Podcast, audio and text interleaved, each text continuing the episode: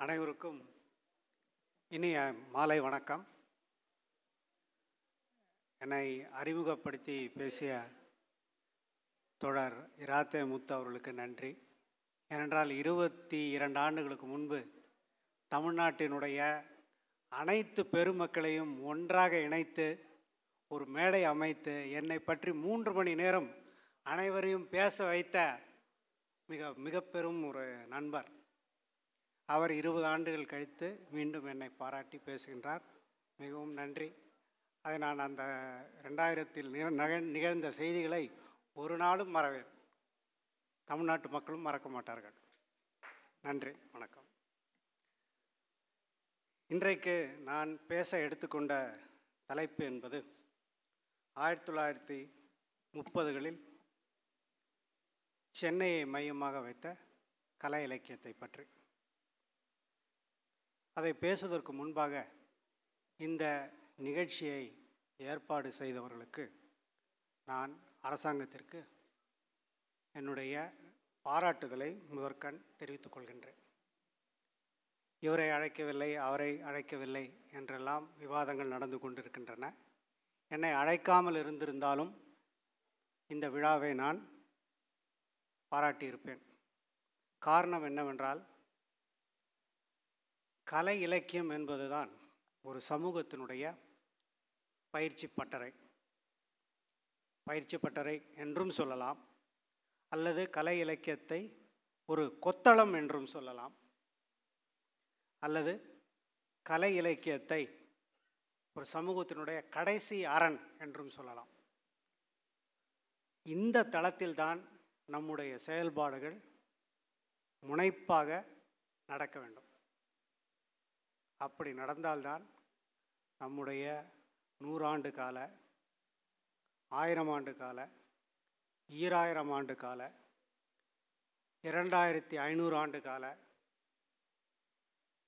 பெருமையையும் சிறப்பையும் வலிமையையும் தக்க வைத்து கொள்ள முடியும். அதை தக்க வைத்து கொள்ள வேண்டிய ஒரு இக்கட்டான தருணத்திலும் நாம் இருக்கின்றோம். இந்த சமயத்திலே நாம் நமக்குள்ளே இருக்கக்கூடிய சிறு சிறு வேறுபாடுகளை மறந்துவிட்டு தமிழ் தமிழ் கலை தமிழ் இலக்கியம் தமிழ் பண்பாடு என்கின்ற அளவிலே ஒன்றிணைய வேண்டிய ஒரு கட்டாயத்தில் இருக்கின்றோம். ஆகவே மீண்டும் நான் அடிக்கோடிட்டு சொல்வது என்னவென்றால் கலை இலக்கியம் என்பது ஒரு பயிற்சி பட்டறை ஒரு கொத்தளம் ஒரு கடைசி அரண் என்று சொல்லலாம். இந்த பின்னணியில் தான் இந்த மூன்று நாள் நிகழ்வு ந- நிகழ்கின்றது. எனக்கு வந்த கூட்டத்தை பார்த்து இந்த நிகழ்ச்சி சிறப்பாக நடக்கவில்லையோ என்றெல்லாம் நான் தவறாக கருதிவிட கருதிவிட மாட்டேன். இதற்கு முன்பு பேசியவர்களுக்கு மிகச்சிறப்பான வரவேற்பு அமைந்திருக்கும் என்பதில் எனக்கு எந்த விதமான ஐயமும் இல்லை. வகுப்பறையில் பாடம் எடுக்கக்கூடிய என்னை போன்றவர்களுக்கு இதெல்லாம் பெரும் கூட்டம். இந்த பின்னணியில் தான் நான் சென்னையை மையமாக வைத்த ஒரு இலக்கிய விழா என்று குறிப்பிடப்பட்டதால் நான் இந்த தலைப்பை தேர்ந்தெடுத்து கொண்டேன். இருந்தாலும் வரலாற்று ஆசிரியர்கள் எப்போதுமே தாங்கள் ஆய்வு செய்யக்கூடிய காலத்தை மிக முக்கியமான காலம் என்று எப்போதுமே சொல்லிக்கொண்டே இருப்பார்கள். அப்படித்தான் நானும் சொல்லப் போகிறேன். ஆனால் அதற்கான துணை காரணங்களையும் சொல்லப் போகிறேன். ஆயிரத்தி தொள்ளாயிரத்து முப்பதுகள் என்கின்ற கால எல்லையை நான் ஏன் எடுத்துக்கொண்டேன் என்று சொல்ல வேண்டுமென்றால் அதனுடைய முக்கியத்துவம் ஒரே ஒரு முக்கியத்துவத்தை மட்டும் சுட்டிக்காட்டுகின்றேன். இன்றைய நம்முடைய இந்திய அரசியலமைப்பு சட்டத்திற்கு ஆதாரமாக இருக்கக்கூடிய இந்திய அரசு சட்டம் கவர்மெண்ட் ஆஃப் இந்தியா ஆக்ட் ஆயிரத்தி தொள்ளாயிரத்தி முப்பத்தி ஐந்திலே வந்து அந்த சட்டம் இயற்றப்பட்டது. அந்த சட்டம் தான் இன்றுக்கு இன்று வரை அதனுடைய அடிப்படை கூறுகள் இன்று வரை நமது இந்திய சமூகத்தை இந்திய அரசியலமைப்பை வழிநடத்தி கொண்டிருக்கின்றது. எப்படி உதாரணத்துக்கு ஒரே ஒரு சின்ன உதாரணம் சொல்ல வேண்டும் என்றால் அந்த சட்டத்தின்படி ஆயிரத்தி தொள்ளாயிரத்தி முப்பத்தி ஏழாம் ஆண்டிலே நிகழ்ந்த ஓரளவிற்கு ஜனநாயகத்தன்மை உள்ள சொத்துரிமையின் அடிப்படையில் வாக்குரிமை அமைந்த தேர்தல் நடைபெற்றது. அந்த தேர்தல் நடைபெற்ற போது நீதி கட்சி தோற்றது. காங்கிரஸ் கட்சி மிக பெரும் வெற்றி பெற்றது. ஆனால் வெற்றி பெற்ற உடனே அரசாங்கம் அமைக்கப்படவில்லை. எல்லாரும் என்னடா பல காலமாக காத்திருந்து அதிகாரம் வந்தது உடனடியாக போய் ஆட்சி அமைப்பார்கள் நினைத்து கொண்டிருந்தால் ராஜாஜி என்ன சொல்ல சொன்னார் என்றால் என்னுடைய இந்த அரசாங்கத்தினுடைய செயல்பாட்டிலே ஆளுநருடைய தலையீடு இல்லாமல் இருக்கும் என்று அவர் உத்தரவாதம் கொடுத்தால்தான் நான் அரசமைப்பேன் என்று சொன்னார். ஐயா நான் கலை இலக்கியத்தை பற்றி பேசுகின்றேன். தவறான இடத்தில் கைத்தட்ட வேண்டாம் என்று பணிவுடன் கேட்டுக்கொள்கிறேன். ஆகவே தலையிட மாட்டேன் என்று நீங்கள் உத்தரவாதம் கொடுத்தால்தான் நான் ஆட்சி அமைப்பேன் என்று சொன்னார். ஒரு இரண்டு மாதங்கள் மல்லுக்கட்டி பார்த்தும் கடைசியில் வழி இல்லாமல் ராஜாஜி ஆட்சி அமைத்தார். அதற்காக எர்ஸ்கின் லார்ட் எர்ஸ்கின் ஆட்சி ஆட்சி ஆளுநராக இருந்தார். ஆகவே பெரியாரை பெரியார் இந்த அரசாங்கத்தை சரணாகதி அரசாங்கம் என்று சொன்னார். ஆனால் இன்றைக்கு நாம் அந்த அத்தகைய சொற்களை பயன்படுத்த முடியுமா என்று தெரியவில்லை. இதேபோல் ஆளுநர் தலையிட மாட்டேன் என்று உத்தரவாதம் கொடுத்தால்தான் நான் ஆட்சி அமைப்பேன் என்று சொன்ன ராஜாஜி இரண்டு ஆண்டுகள் ஆட்சி நடத்தினார். அந்த ஆட்சி ஒரு முக்கியமான பல்வேறு வகையில் நேர்மறையாகவும் எதிர்மறையாகவும் ஒரு முக்கியமான ஒரு ஒரு காலகட்டம். அதை பற்றியும் நான் பேசுவேன். இது ஒரு சிறு உதாரணம். ஏன் ஆயிரத்தி தொள்ளாயிரத்தி முப்பதுகள் முக்கியம் என்பதற்கான ஒரே ஒரு உதாரணம். அந்த பின்னணியில் தான் நான் இந்த கட்டுரையை அமைக்கின்றேன். பல குறிப்புகளை சேர்த்து வைத்து கொண்டிருக்கின்றேன். எனக்கு எனக்கு நாற்பத்தி நாற்பது நிமிடங்கள் பேசலாம் என்று கூறியிருக்கிறார்கள். நான் கூடுமான வரை நாற்பது நாற்பத்தைந்து மணித்துளிக்குள் நான் என்னுடைய உரையை முடித்துக்கொள்வேன் இந்த ஆயிரத்தி தொள்ளாயிரத்தி முப்பதுகள் என்று சொன்னதும் அந்த காலப்பகுதி சென்னை எப்படி இருந்தது என்பதை அந்த ஆயிரத்தி தொள்ளாயிரத்தி முப்பதுகளிலேயே முப்பதுகளில் ஒரு பெரும் எழுத்தாளராக இருபதாம் நூற்றாண்டினுடைய இரு பெரும் படைப்பாளுமைகளில் ஒருவராக விளங்கிய புதுமை பித்தன் ஆயிரத்தி தொள்ளாயிரத்தி முப்பத்தி ஒன்பதில் எழுதிய கதையை வைத்தே தொடங்குகின்றேன். அவர் ஆயிரத்தி தொள்ளாயிரத்தி முப்பத்தி ஒன்பதில் சூறாவளி பத்திரிகையில் சுப்பையா பிள்ளையின் காதல்கள் என்ற ஒரு கதை எழுதினார். அந்த தலைப்பே பார்த்தீங்கன்னா ரெண்டாயிரத்தி இருபத்தி மூன்றிலும் வந்து ஒரு புதுமையான ஒரு தலைப்பாக தான் வந்து தோன்றும். சுப்பையா பிள்ளையின் காதல்கள். அந்த கதையினுடைய முதல் பத்தி வீரபாண்டியன் பட்டணத்து ஸ்ரீ சுப்பையா பிள்ளை ஜீவனோபாயத்திற்காக சென்னையை முற்றுகையிட்ட போது சென்னைக்கு மின்சார ரயிலோ அல்லது மீனம்பாக்கம் விமான நிலையமோ ஏற்படவில்லை. மாம்பலம் என்ற சிமெண்ட் கட்டட நாகரிகம் அந்த காலத்திலெல்லாம் சதுப்பு நிலமான ஏரியாக இருந்தது. தாம்பரம் ஒரு தூர பிரதேசம் என்று ஆயிரத்தி தொள்ளாயிரத்தி முப்பத்தி ஒன்பதுகளில் எழுதியிருக்கிறார். அப்போது முப்பதுகளினுடைய தொடக்கத்தில் தான் இந்த சென்னை நகரம் பெரிய அளவிலே வந்து மாற்றம் அடைகின்றது. அந்த மாற்றத்தை தான் இவர் சொல்கின்றார். மின்சார ரயில் வந்து விடுகின்றது விமான நிலையம் வந்து விடுகின்றது மாம்பலம் என்பது குடியிருப்பு பகுதியாக மாறத் தொடங்கி விடுகின்றது. இது சென்னையினுடைய புறத்தோற்றம்.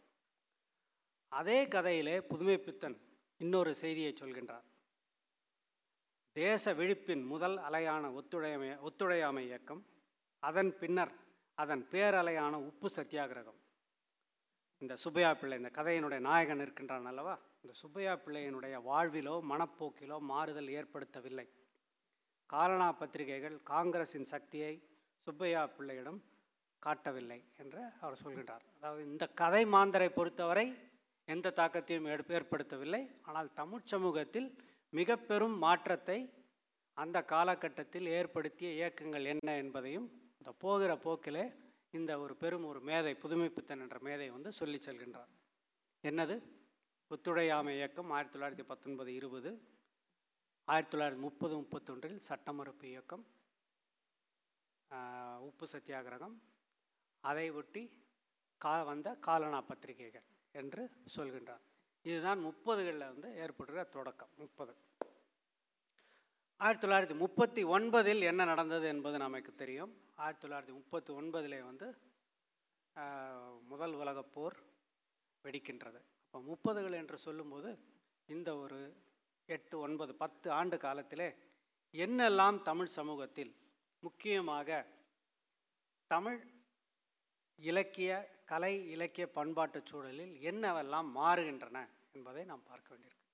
இதற்கு நாம் முதலில் வந்து இருபதுகளிலே வந்து என்ன நடந்தது என்று பார்க்கும்போது இருபதுனுடைய கடைசி பகுதியில் வந்து உலக பொருளாதார மந்தம் மிக பெரும் மந்தம் ஒரு கிரேட் டிப்ரெஷன் என்று சொல்லக்கூடிய அந்த பொருளாதார மந்தம் ஆயிரத்தி தொள்ளாயிரத்தி இருபத்தி ஒன்பதில் வந்து ஏற்படுகின்றது. அதனுடைய விளைவாக அடுத்த ஒரு இரண்டு மூன்று நான்கு ஆண்டுகளிலே வந்து உலகமே மாறுகின்ற போது தமிழ் சமூகமும் மாறிவிடுகின்றது. இதை பற்றி கூட புதுமை பித்தன் மிக அற்புதமான ஒரு கதை எழுதியிருக்கிறார். தியாகமூர்த்தி என்ற ஒரு கதை. அந்த கதையில் வந்து அவர் ஒரு இடத்துல சொல்கிறார் பொருளாதார மந்தம் என்று நீட்டி முழக்கில் நீட்டு முழக்கி சாய்மான நாற்காலியில் அடித்துக்கொண்டு விளாசுகிறார்கள். அந்த பொருளாதார மந்தமும் வந்தது. அதை பற்றிய தத்துவங்கள் காரணங்கள் எல்லாம் உமக்கும் எனக்கும் பத்தி பத்தியாக நுணுக்கமாக எழுத தெரியும் பேசவும் தெரியும். ஆனால் இந்த கதையில் வரக்கூடிய அந்த கதை மாந்தர் இருக்கிறார் இல்லையா? ராமானுஜல நாயுடுவுக்கு தெரிந்தது போல் வேறு யாருக்கும் ஸ்பஷ்டமாக தெளிவாக தெரியாது. ஏனென்றால் அவர் ஒரு ஒர்க் ஷாப் வைத்திருக்கிறார் பட்டறை வைத்திருக்கிறார். அந்த பட்டறை வைத்து கொண்டிருப்பவர் இந்த உலக பொருளாதார மந்தத்தை நேரடியாக அனுபவிக்கிறார். இது வந்து மு- இருபதனுடைய இறுதி பகுதி. இதிலிருந்து முப்பதுகளிலே நடக்கக்கூடிய மாற்றங்கள். இந்த பின்னணியில் தான் வந்து சட்ட மறுப்பு இயக்கம் என்கின்ற ஒரு இயக்கம் பெரும் அளவிற்கு வெற்றி பெறுவதற்கான காரணம் இதனுடைய பின்புலம் இதுதான். நீங்கள் எப்போதுமே காந்தியடிகளை வந்து ஒரு புறம் அவர் அறத்தை தர்மத்தை வற்புறுத்தி கொண்டிருக்கின்ற அதே வேளையில் அவரை போல் உலக போக்குகளிலே சமூக போக்குகளிலே ஏற்படுகின்ற மாற்றங்களை நுட்பமாக அவதானிக்கக்கூடிய அரசியல் கூறுணர்வு உள்ளவரை நீங்கள் வந்து வேறு யாரையும் வந்து கற்பனை செய்ய முடியாது. அவருடைய அந்த டைமிங் இருக்கு இல்லைங்களா? சரியான தருணத்தில் அவர் வந்து அந்த சட்ட மறுப்பு இயக்கத்தை வந்து எடுக்கிறார். பொருளாதார நலிவின் காரணமாக மக்களிடையே ஏற்பட்டிருக்கக்கூடிய அதிருப்தியை வந்து மிகச் சிறப்பாக அதை பயன்படுத்தி கொண்டு இந்த சட்ட மறுப்பு இயக்கத்தை அறிவிக்கிறார். இது ஒரு புலம் பின்புலம். இதனுடைய அந்த சட்ட மறுப்புக்கு இய- மறுப்பு இயக்கத்தினுடைய ஒரு பல வலுவின் காரணமாகத்தான் வந்து ஆயிரத்தி தொள்ளாயிரத்தி முப்பத்தைந்தாம் ஆண்டில் வந்து இந்த நான் சொன்னேன் இல்லையா அந்த சட்டத்தை வந்து உருவாக்குகிறார்கள். அதன் விளைவாக முப்பத்தி ஏழில் வந்து முதல் அமைச்சரவை வருகின்றது ராஜாஜியினுடைய செயல்பாட்டின் காரணமாக அவர் கொண்டு வந்த புதிய திட்டங்களின் காரணமாக மொழி திட்டத்தின் காரணமாக இந்தி இந்திய எதிர்ப்பு போராட்டம் நடக்கின்றது. இதை போன்றதெல்லாம் நடக்கின்றது. இதற்கான அடித்தளம் இந்த சட்டு மரபு இயக்கத்தின் போது ஏற்படுகின்றது. அதனுடைய ஒரு முக்கியமான அம்சத்தை தான் புதுமை பித்தன் காலனா பத்திரிகை என்று சொல்கின்றார். இப்போ காலையில் நீங்கள் கீழே இருந்து மேலே வந்தபோது நீங்கள் கவனித்திருக்கலாம். கீழே ஒரு கண்காட்சி நடந்து கொண்டிருக்கின்றது. அதில் ஏன் என்று புரியவில்லை. அந்த காசுகளை எல்லாம் காட்சிப்படுத்தியிருக்கின்ற அந்த இதில் வந்து எல்லாம் ஆங்கிலத்திலேயே போட்டிருக்கிறார்கள். அது ஏன் என்று எனக்கு தெரியவில்லை. தமிழில் வைத்திருக்க வேண்டும். ஆனால் சில இடங்களிலே தமிழில் பதாகை வைத்திருக்கிறார்கள். அதில் ஒற்றுப்பிழையும் ஒருமை பன்மை பிழையும் இருக்கின்றது. ஆகவே நமக்கு என்ன சொல்வதென்று தெரியவில்லை. ஆங்கிலத்திலேயே வைத்து விடலாமா? அல்லது தமிழில் வையுங்கள் என்று சொல்லலாமா என்று முடிவு செய்ய முடியாத நிலை. அங்கே பார்த்தீர்கள் என்றால் பழைய நாணயங்களுடைய பல படங்கள் எல்லாம் இருக்கின்றன. நீங்கள் பார்த்துருக்கலாம். அதில் வந்து காலனா காலனாவும் இருக்கின்றது. அந்த காலனால் முக்கியமான எளிதில் அடையாளம் கால காணக்கூடிய வகையில் வந்து ஒரு நடுவில் வந்து ஒரு ஓட்டை இருக்கும். அதனால தான் தொண்டி காலனா தொண்டி என்றால் துளை. ஓட்டை காலனா என்றும் அதை சொல்வார்கள். அதாவது நயா பைசா புதிய காசு ஆயிரத்தி தொள்ளாயிரத்தி ஐம்பத்தி ஏழில் அறிமுகப்படுத்துவதற்கு முன்பு ஒரு ரூபாய்க்கு நூற்றி தொண்ணூற்றி ரெண்டு காசு பதினாறு அணா. ஒரு அணா ஒரு அணாவிற்கு பன்னிரெண்டு காசு. அந்த காலனாவிற்கு பத்திரிகை விட்டிருக்கிறார்கள். இதில் என்ன பெரிய சாதனை என்று பலரும் நினைக்கலாம். நாம் பாரதியார் என்று சொல்கிறோம் அயோத்தியதாச பண்டிதர் என்று சொல்கிறோம் ஜி. சுப்பிரமணியர் என்று சொல்கின்றோம். இவர்களெல்லாம் நடத்திய பத்திரிகைகளின் மீது வெள்ளைக்கார அரசாங்கம் நடவடிக்கை எடுத்தது. சிறையில் அடைத்தது வைப்புத்தொகை வாங்கியது. ஆனால் இந்த பத்திரிகைகள் எல்லாம் ஐநூறு ஆயிரம் ஆயிரத்து ஐநூறு சுதேசி இயக்கத்தினுடைய உச்சகட்டத்தில் இந்து பத்திரிகை மூவாயிரத்து ஐநூறு பிரதி தான் விற்றது. பாரதியாருடைய இந்தியா பத்திரிகை ஆயிரத்து ஐநூறு பிரதிகளுக்கு மேல் விற்கப்படவில்லை. ஆனால் அப்படி இருந்த காலகட்டத்தில் முப்பதுகளில் தான் முப்பதை முப்பது தான் அந்த அந்த ஒரு திருப்பு முனை. அந்த காலனா பத்திரிகை வந்த பிறகுதான் பத்தாயிரக்கணக்கிலே வந்து பத்திரிகைகள் வெளிவரத் தொடங்குகின்றன. ஒரு குறிப்பிட்ட கட்டத்திலே ஏறத்தாழ ஒரு லட்சம் கூட வந்து பத்திரிகை அடித்திருக்கிறார்கள். க்ரௌன் குவார்ட்டோ அளவிலே எட்டே பக்கம்தான் அந்த பத்திரிகை. அதுக்கு அட்டை கூட இருக்காது. முகப்பிலே வந்து ஒரு கார்ட்டூன் படம் போட்டிருப்பாங்க. கேஆர் சர்மா போன்ற சில ஓவியர்கள் அட்டை படத்தில் ஒரு கார்ட்டூன் படம் எட்டே பக்கம்தான் தெருவில் நின்று விற்பார்கள். அதுவரை பத்திரிகை என்பது நீங்கள் பார்த்தீர்கள் என்றால் சென்னை நகரத்தை தவிர மற்ற இடங்களில் அஞ்சலில் தான் பத்திரிகை போய் சேரும். அஞ்சலில் தான் வந்து பத்திரிகை போகும். பலருக்கு வந்து காலையோ அல்லது பிற்பகலோ தான் வந்து பத்திரிகை கிடைக்கும். அப்புறம் பெரும்பாலான செய்தித்தாள்கள் என்பன வந்து மாலையில் தான் வந்து சேரும். அப்போ இது வந்து வெகுஜன கருத்து பொதுஜன கருத்து என்று நாம் பேசக்கூடிய கருத்துக்கெல்லாம் உண்மையிலே வந்து சில நூறு சில ஆயிரம் பேர்களிடம்தான் வந்து பரவி கொண்டிருந்தது. இதில் வந்து இது பேரலைன்னு சொல்கிறார் இல்லையா? புதுமை பித்தனை நாம் ஏன் மேதை என்று சொல்கின்றோம் என்றால் அவர் வந்து இதை பேரலைன்னு ஏன்னு சொல்கிறாருன்னா அந்த கட்டத்தில் தான் அதுவரை ஐநூறு ஆயிரம் பேர் கலந்து கொண்ட அரசியல் கூட்டங்களிலே முதல் முறையாக சுதேசி இயக்க காலகட்டத்திலே வாவுசி எல்லாம் பேசிய போது தூத்துக்குடியில் வந்து நாலாயிரம் ஐந்தாயிரம் ஆறாயிரம் பேர் வந்து கலந்துக்கிறாங்க. அதாவது தூத்துக்குடி நகரத்தில் நாற்பதாயிரம் பேர் இருக்கக்கூடிய ஒரு ஊரில் ஒரு ஐந்தாயிரம் பேர் கலந்து கொள்கிறார்கள் என்றால் அது ஒரு பெரிய ஒரு பேச்சு. அதுக்கு இன்னொரு காரணமும் இருக்குது அதுவரை ஆங்கிலத்தில் தான் மேடையில் வந்து பேசுவார்கள். இதை தமிழிலே மேடை பொழிவு ஆற்றுவது என்கின்ற அந்த முறையே வந்து உருவாக்குனது உண்மையில் வந்து வஉசியும் சுப்பிரமணிய சிவாவும் தான். ஆயிரத்தி தொள்ளாயிரத்தி எட்டு ஜனவரி பிப்ரவரி மார்ச் இந்த ஒரு அறுபது நாட்களிலே வந்து இவர்கள் வந்து ஒரு ஒரு மிக பெரும் ஒரு தொடர்பாடல் புரட்சியை வந்து ஏற்படுத்துகிறார்கள். அது ஒரு கட்டம். அது வந்து உடனடியாக வந்து ஆயிரத்தி தொள்ளாயிரத்தி எட்டாம் ஆண்டு வந்து அரசாங்கத்தால் ஒடுக்கப்படுகின்றது. இது மீண்டும் பெரிய அளவில் வந்து முதலில் ஒத்துழையாமை இயக்கம் ஆயிரத்தி தொள்ளாயிரத்தி முப்பதில் இந்த காலனா பத்திரிகை. இந்த பத்திரிகைகள் தான் வந்து என்ன பண்ணுறாங்கன்னா மிக குறைந்த விலையிலே எளிதிலே தெருமுனைகளில் நின்று விற்கிறார்கள். முதல் முறையாக பத்திரிகையை முகவர்களை வைத்து விற்பது ஏஜென்சி கொடுத்து விற்பது என்று அப்போது தான் தொடங்குகின்றது. இதன் மூலமாக வந்து மக்களிடையே வந்து அரசியல் கருத்துக்கள் உடனுக்குடன் பரவுகின்றன. அது மட்டும் இல்லாமல் இந்த காலனா பத்திரிகைகள் வாரத்திற்கு ஒன்று இரண்டு அல்லது மூன்று முறை கூட வந்து அந்த பத்திரிகை வருகின்றது. இதை தொடங்கி வைத்த இந்த ஒரு ஒரு பெரிய புரட்சியை ஏற்படுத்துகின்ற நபர் வந்து யாருன்னு பார்த்தீங்கன்னா டிஎஸ் சொக்கலிங்கம். டிஎஸ் சொக்கலிங்கம் வந்து அவருடைய அண்ணன் மடத்துக்கடை சிதம்பரம் பிள்ளை ஆஷ் கொலை வழக்கு இருக்கு இல்லைங்களா? அதில் வந்து தண்டனை பெற்றவர் வஉசியினுடைய நண்பர். இவர் வந்து அப்போது காந்தி என்கின்ற பத்திரிகை ஆயிரத்தி தொள்ளாயிரத்தி முப்பதில் வந்து காலனா பத்திரிகையாக டிஎஸ் சொக்கலிங்கம் தொடங்குகின்றார். அதை ஒட்டி மேலும் சில பத்திரிகைகள் சுதந்திர சங்கு இதெல்லாம் வருது. முப்பதாயிரம் நாற்பதாயிரம் ஐம்பதாயிரம் பிரதிகள்லாம் வந்து பத்திரிகை விற்க ஆரம்பிக்குது.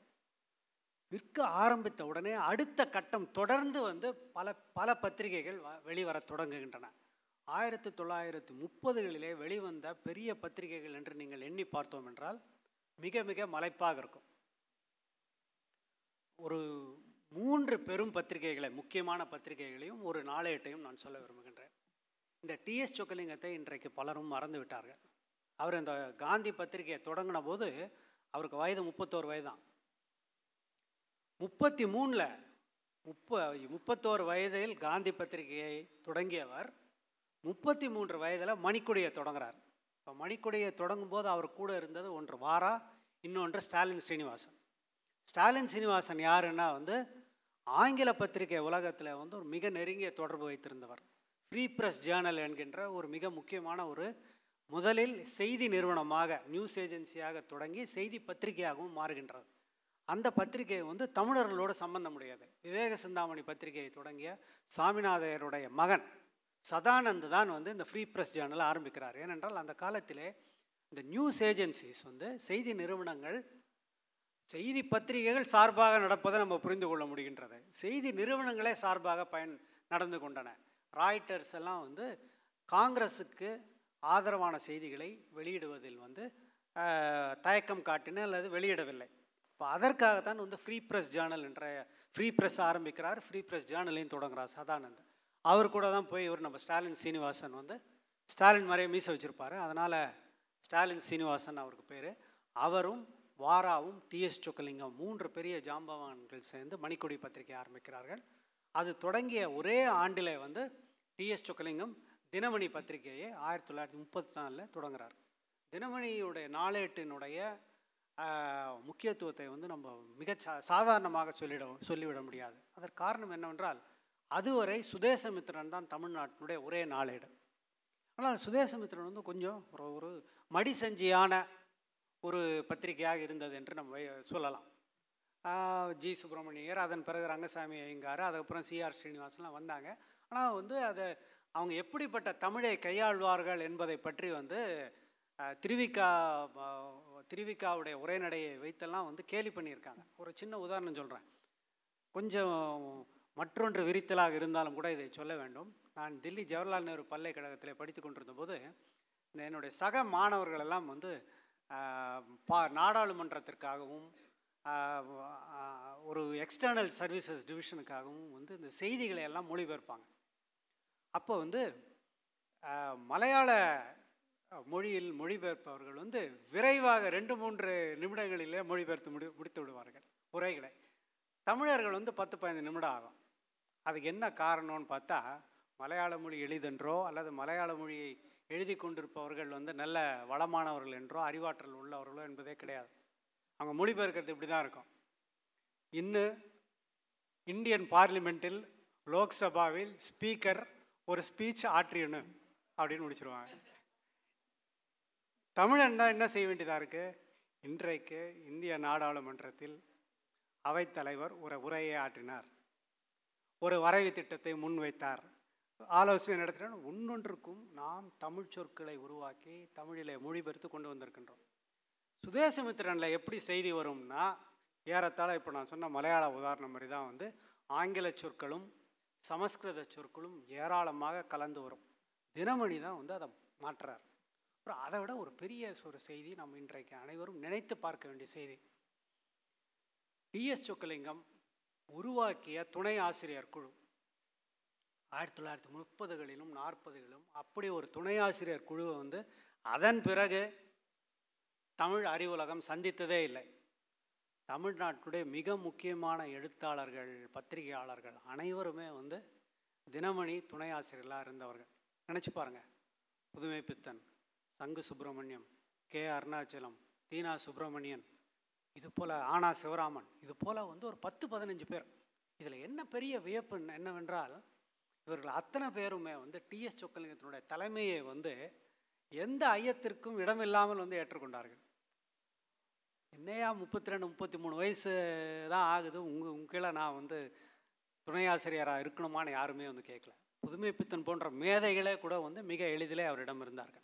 இந்த தினமணி பத்திரிகை வந்து செய்திகளை எவ்வாறு முன்வைப்பது என்பது தொடங்கி உதாரணத்துக்கு ஒன்று சொல்லணே இன்னைக்கு மதிப்புரை என்கின்ற வடிவம் இருக்கு இல்லைங்களா? அந்த தமிழ் பத்திரிகையில் கொன்று அழிச்சு போட்டோம். இல்லையா? இன்னைக்கு என்னுடைய புத்தகத்துக்கு ஒரு மதிப்புரை வருதுன்னா அதற்கு காரணம் என்னுடைய புத்தகத்தினுடைய தகுதி கிடையாது. எனக்கு வேண்டிய நண்பர்கள் அதில் இருக்கிறாங்க. நான் ரெண்டு பேர்கிட்ட சொல்லி எப்படியாவது எழுதி கொடுங்கன்னு சொல்லி தான் நான் வர வைக்க முடியும். இப்படி ஆயிடுச்சு மதிப்புரை. ஆனால் ஒரு கட்டத்தில் வந்து மிகச் சிறப்பாக நூல் மதிப்புரைகளை வெளியிட்ட இதழ் முதல் முதலில் வெளியிட்ட இதழ் தினமணி தான் அதுவரை நீங்கள் பார்த்தீங்கன்னா சுதேசமித்ரன்லாம் எப்படி மதிப்புரை வரும்னா இதை பற்றி கல்கி கூட எழுதியிருக்காரு. இந்த புத்தகம் மிகச் சிறப்பாக இருக்கின்றது பல சிறந்த கதைகள் உள்ளன. இந்த கதை வந்து கெட்டி அட்டடை கெட்டி அட்டையில் கட்டடம் செய்யப்பட்டுள்ளது விலை மலிவாக உள்ளது நல்ல தாளில் அச்சிடப்பட்டுள்ளது பிழைகள் இல்லாமல் இருக்கின்றது. இதே மாதிரி தான் வரும். சுவாரஸ்யமான கதை. நூலாசிரியர் மிக அழகிய தமிழ் நடையில் இந்த கதையை எழுதியிருக்கிறார். இப்படி தான் வரும் மதிப்புரை இதை வந்து மாற்றுறது தினமணி தான். அதில் புதுமை பித்தன் தான் முன்னாடி. அவர் யார் அதிகாரத்தில் ராஜாஜி முதலமைச்சராக இருக்கார். அவருடைய புத்தகத்துக்கு மதிப்புரை எழுதும் போதும் அவர் சரிசமமாக தான் எழுதுவார். ஸோ இந்த மாதிரி நிலை இருக்குது. ஸோ தினமணி. அப்புறம் மூன்று பத்திரிகைகள். அந்த கட்டத்தில் வந்த பத்திரிகைகளை நாம் சொல்ல வேண்டும். ஒன்று மணிக்கொடி முப்பத்தி மூணு முப்பத்தி ரெண்டிலே தொடங்கிய கலைமகள். அப்புறம் ஆனந்த விகடனும் இதில் சேர்த்து கொள்ள வேண்டும். இத்தனைக்கும் ஆனந்த விகடன் எல்லாருக்கும் தெரியும் வந்து ஆயிரத்தி தொள்ளாயிரத்தி இருபதுனுடைய நடுப்பகுதியிலேயே வந்து தொடங்கி விடுகின்றது. இருந்தாலும் கூட தொடக்கத்திலே அது வந்து பூதூர் வைத்தியநாதையர் நடத்திய போது ஒரு ஒரு வழக்கமான ஒரு பத்திரிகையாக தான் இருந்தது. அசட்டுத்தனமான நகைச்சுவை துணுக்குகள் வரக்கூடிய ஒரு பத்திரிகை. ஆயிரத்தி தொள்ளாயிரத்தி இருபத்தி எட்டில் எஸ்எஸ் வாசன் என்கின்ற ஒரு மிக பெரும் வியாபார ஆற்றல் உடைய ஒரு நபர் பத்திரிகை எப்படி நடத்த வேண்டும் என்பதும் தெரிந்து கொண்டவர். அவர் ஆயிரத்தி தொள்ளாயிரத்தி இருபத்தெட்டில் ஆனந்த விடனை எடுத்துக்கொள்கின்றார். அவர் கையெடுத்தது மட்டும் இல்லாமல் அவர் ஒரு மிக அருமையான ஒரு ஒரு நபரை வந்து ஒரு பத்திரிகையாளரை வந்து பத்திரிகைக்கு ஆசிரியராக அமர்த்துகிறார். கல்கி கல்கி கிருஷ்ணமூர்த்தி நவசக்தியிலே திருவிக்காவிடம் பணியாற்றியவர். அதன் பிறகு சில ஆண்டுகள் திருச்செங்கோடு காந்தி ஆசிரமத்தில் ராஜாஜியுடன் பணியாற்றிவிட்டு விமோசனம் பத்திரிகை நடத்திவிட்டு இவருடைய இவரிடம் ஆயிரத்தி தொள்ளாயிரத்தி இருபத்தொம்போதுலேயோ முப்பதுலேயோ வரார். அந்த ஒரு பத்து ஆண்டு காலம் தமிழ் பத்திரிகை உலகம் என்பது மிக பெரும் வளர்ச்சியை பெறுகின்றது. கதைகள் கட்டுரைகள் மதிப்புரைகள் விமர்சனங்கள் அதாவது சினிமா விமர்சனம் கலை இலக்கிய விமர்சனம் புத்தக விமர்சனம் கதை சிறுகதை நாவல் கட்டுரை கருத்துப்படம் எல்லாமே வந்து பெரிய அளவில் வருது. அது மட்டும் இல்லாமல் இவர் வந்து எஸ்எஸ் வாசன் நான் சொன்ன வந்து அவர் புதிய புதிய தந்திரங்களை எல்லாம் கையாள்கின்றார். இந்த குறுக்கெழுத்து போட்டி என்கின்ற ஒன்றை அறிமுகப்படுத்தி அதன் மூலமாக வந்து மக்களிடம் பத்திரிகையை கொண்டு செல்கின்றார். முதல் முறையாக தமிழ் பத்திரிகைகள் என்பன முப்பதாயிரம் நாற்பதாயிரம் ஐம்பதாயிரம் அறுபதாயிரம் பிரதிகள் எல்லாம் வந்து ஆனந்த விடன் விற்கின்றது அதுவும் சில சமயங்களில் வந்து என்ன சொல்லுவாங்கன்னா அந்த எந்த குறிப்பிட்ட நாளிலே விகடன் வெளிவரக்கூடிய நாளிலே வந்து அந்தந்த ரயில்வே நிலையத்தில் வந்து வாசகர்கள் காத்திருந்து வந்து பத்திரிகையை வந்து எடுத்து எடுத்து செல்லக்கூடிய நிலை. விகடன் கலை இது கலைமகள் மணிக்குடி. இது ஒரு மூன்று போக்கு. ஆனால் இது மூன்றுமே வந்து ஒரு குறிப்பிட்ட ஒரு போக்கு. அதற்கு வந்து நான் ஒரு இந்த மூன்று பத்திரிகையும் எப்படிப்பட்ட பத்திரிகை என்பதை ஐயா இன்னும் எவ்வளோ நேரம் இருக்கு ஐயா? சரிங்க ஓகே. இப்போ இந்த மூன்று பத்திரிகையினுடைய போக்குகளை நானாக வரையறுத்து கூறுவதற்கு பதிலாக கூப்பா ராஜகோபாலன் கூப்பாரா ஒரு புது எழுத்து என்ற ஒரு அற்புதமான ஒரு கட்டுரையை வந்து ஆயிரத்தி தொள்ளாயிரத்தி நாற்பத்தொன்று அல்லது நாற்பத்தி ரெண்டில் எழுதினார். புது எழுத்துன்ற ஒரு கட்டுரை. அந்த கட்டுரையில் வந்து அவர் சொல்கிறார் தமிழ்நாட்டு பத்திரிகைகளே மூன்று பெரும் போக்குகள் உள்ளன. அந்த மூன்று போக்குகளுக்கு மூன்று உதாரணங்களை வைத்து நான் விளக்குகிறேன் என்று சொல்லி அவர் விளக்குகிறார். முதலிலே ஆனந்தவிடனை சொல்கின்றார். ஆனந்தவிகடன் நுனிப்புல் மேயும் மனப்பான்மை கொண்டது. ஆழ்ந்து எதையும் ஆராய அதற்கு விருப்பம் இல்லை. வாழ்க்கையின் கஷ்டங்களைக் கண்டு சகிக்க அதற்கு வெறுப்பு. எனவே வாழ்க்கையில் மேலும் மேலெழுந்த வாரியாக தென்படும் சுக சௌகரியங்களை மட்டும்தான் அது வாழ்க்கையில் கண்டறிய வேண்டியவை என்று கொள்கிறது. ஹாஸ்யம் கிண்டல் அதிலும் ஆழம் கிடையாது. சிக்கல்களை வெகு லேசாக ஒதுக்கிவிட்டு முகம் கோணாதபடி வாழ்க்கையின் சௌகரியமான அம்சங்களை மிகைப்படுத்தி சித்தரிப்பது.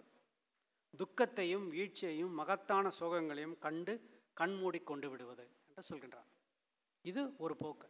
இதனுடைய பிரதிநிதிகளாக அவர் சொல்லக்கூடியது கல்கி SVV TKC TK Chidambaranatha Mudaliar P Sri இவங்களெல்லாம் வந்து சொல்கிறார் இப்போ இது வந்து மிக ஒரு எதிர்மறையான ஒரு மதிப்பீடு என்று நீங்கள் எல்லாம் கருதலாம். ஆனால் அவர் எப்படி வைக்கிறார்னா இதை நான் வந்து ஒரு அவதானிப்பாகத்தான் சொல்கின்றேன்.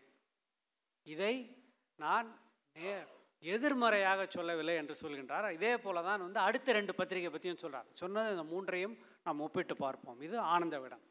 ரெண்டாவது வந்து கலைமகள். முக்கியமாக பெருவாழ்வின் மிதப்பை போற்றும் மனப்பான்மை கொண்டது.